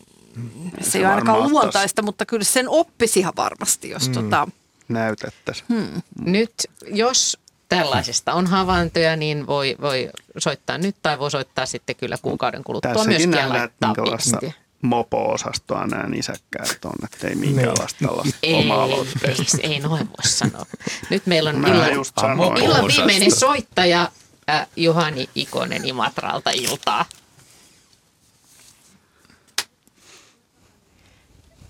Kuuleeko Juhani Ikonen? Imatralta. Ei ole ihan vielä langalla. Otetaan, siinä, otetaan sitten tässä kohdassa sähköpostikysymys. Eli ajoin traktorilla ja irroitin re, säilö, säilörehua siilossa valokilassa metsän reunalla 30-40 metrin päässä näin kaksi silmäparia olivat ilveksiä. Toinen kääntyi poispäin, näin hyvin pilkut ja mustan tupsun hännän päässä. Sitten meni välillä navettaan ja sitten, sitten tällöin kolme silmäparia kiilui eri paikassa – Yksi näistä ilveksistä köllötteli kannon päällä laskeudun traktorit, ei, traktorista, eivätkä nämä arat luonnon eläimet olleet moksiskaan. Muutaman minuutin jälkeen lähtivät hiljalleen metsikköön. Mm, ja Ilveksen jälkeen on myöskin näkynyt, että onko, tämä on ilmeisesti Ilveskanta on noussut huomattavasti alueella myös Ahma liikkuu syksyllä nähtykin. Tällaisin terveisin Sammi Pohjois-Karjalasta lähettää tämmöisen viestin, että onko Ilveskanta noussut. On Ilveskannat kasvaneet, joo. Ää, Ilvestä pidetään arkana, mutta ei ole mun mielestä niin kuin mahdotonta, että, että on yksilöitä, jotka eivät ole niin arkoja. Ja eh, ehkä sitten Samin liikkeet oli sen verran rauhallisia, että jäivät sitten kattelee hyvä matka 30-40 metriä vielä kuitenkin. He, on nuoria. Heli Kuurne, äh, on lähettänyt tämmöisen viestin, että hei, tänään ja aiemminkin kalaverkon alapaulaan oli jäänyt rapuja, niiden irrottaminen saksilla on hidasta ja verkkoon tulee reikiä. Ei niitä voi jättää ottamattakaan. Tänään oli suojakeli, joten eivät ilmeisesti suuremmin ehtineet kärsiä kylmästä ennen takaisin veteen pääsyään.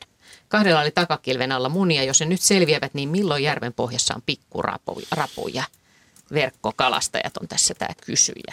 Niin, niin talvenhan se naarasrapu kantaa niitä munia Nämä on muuten täplärapuja. Joo, nämä, mitä näin, tässä kuvassa, niin ne naaraat kantaa talven sitä mätiä. Syksyllähän se lasketaan se mäti sinne ja se hedelmöityy. Koira on jo aikaisemmin sen maitipakettinsa sinne naaraan pyrstön alle saattanut ja tota, hedelmöityneet munat kuoriutuu sitten – keväällä ja naaras vielä kantaa niin kuin sen ensimmäisen vaiheen poikasia ennen kuin niillä on se niin sanottu ensimmäinen kuorenvaihto, niin siellä pyrstön alla sitten se alkaa olla mahdotonta se lastenhoito ja ne leviää sitten keväällä alkukesästä omille teilleen sieltä. Ja nyt Imatralta Juhani Ikonen on siellä langan päässä ilta. Ilta.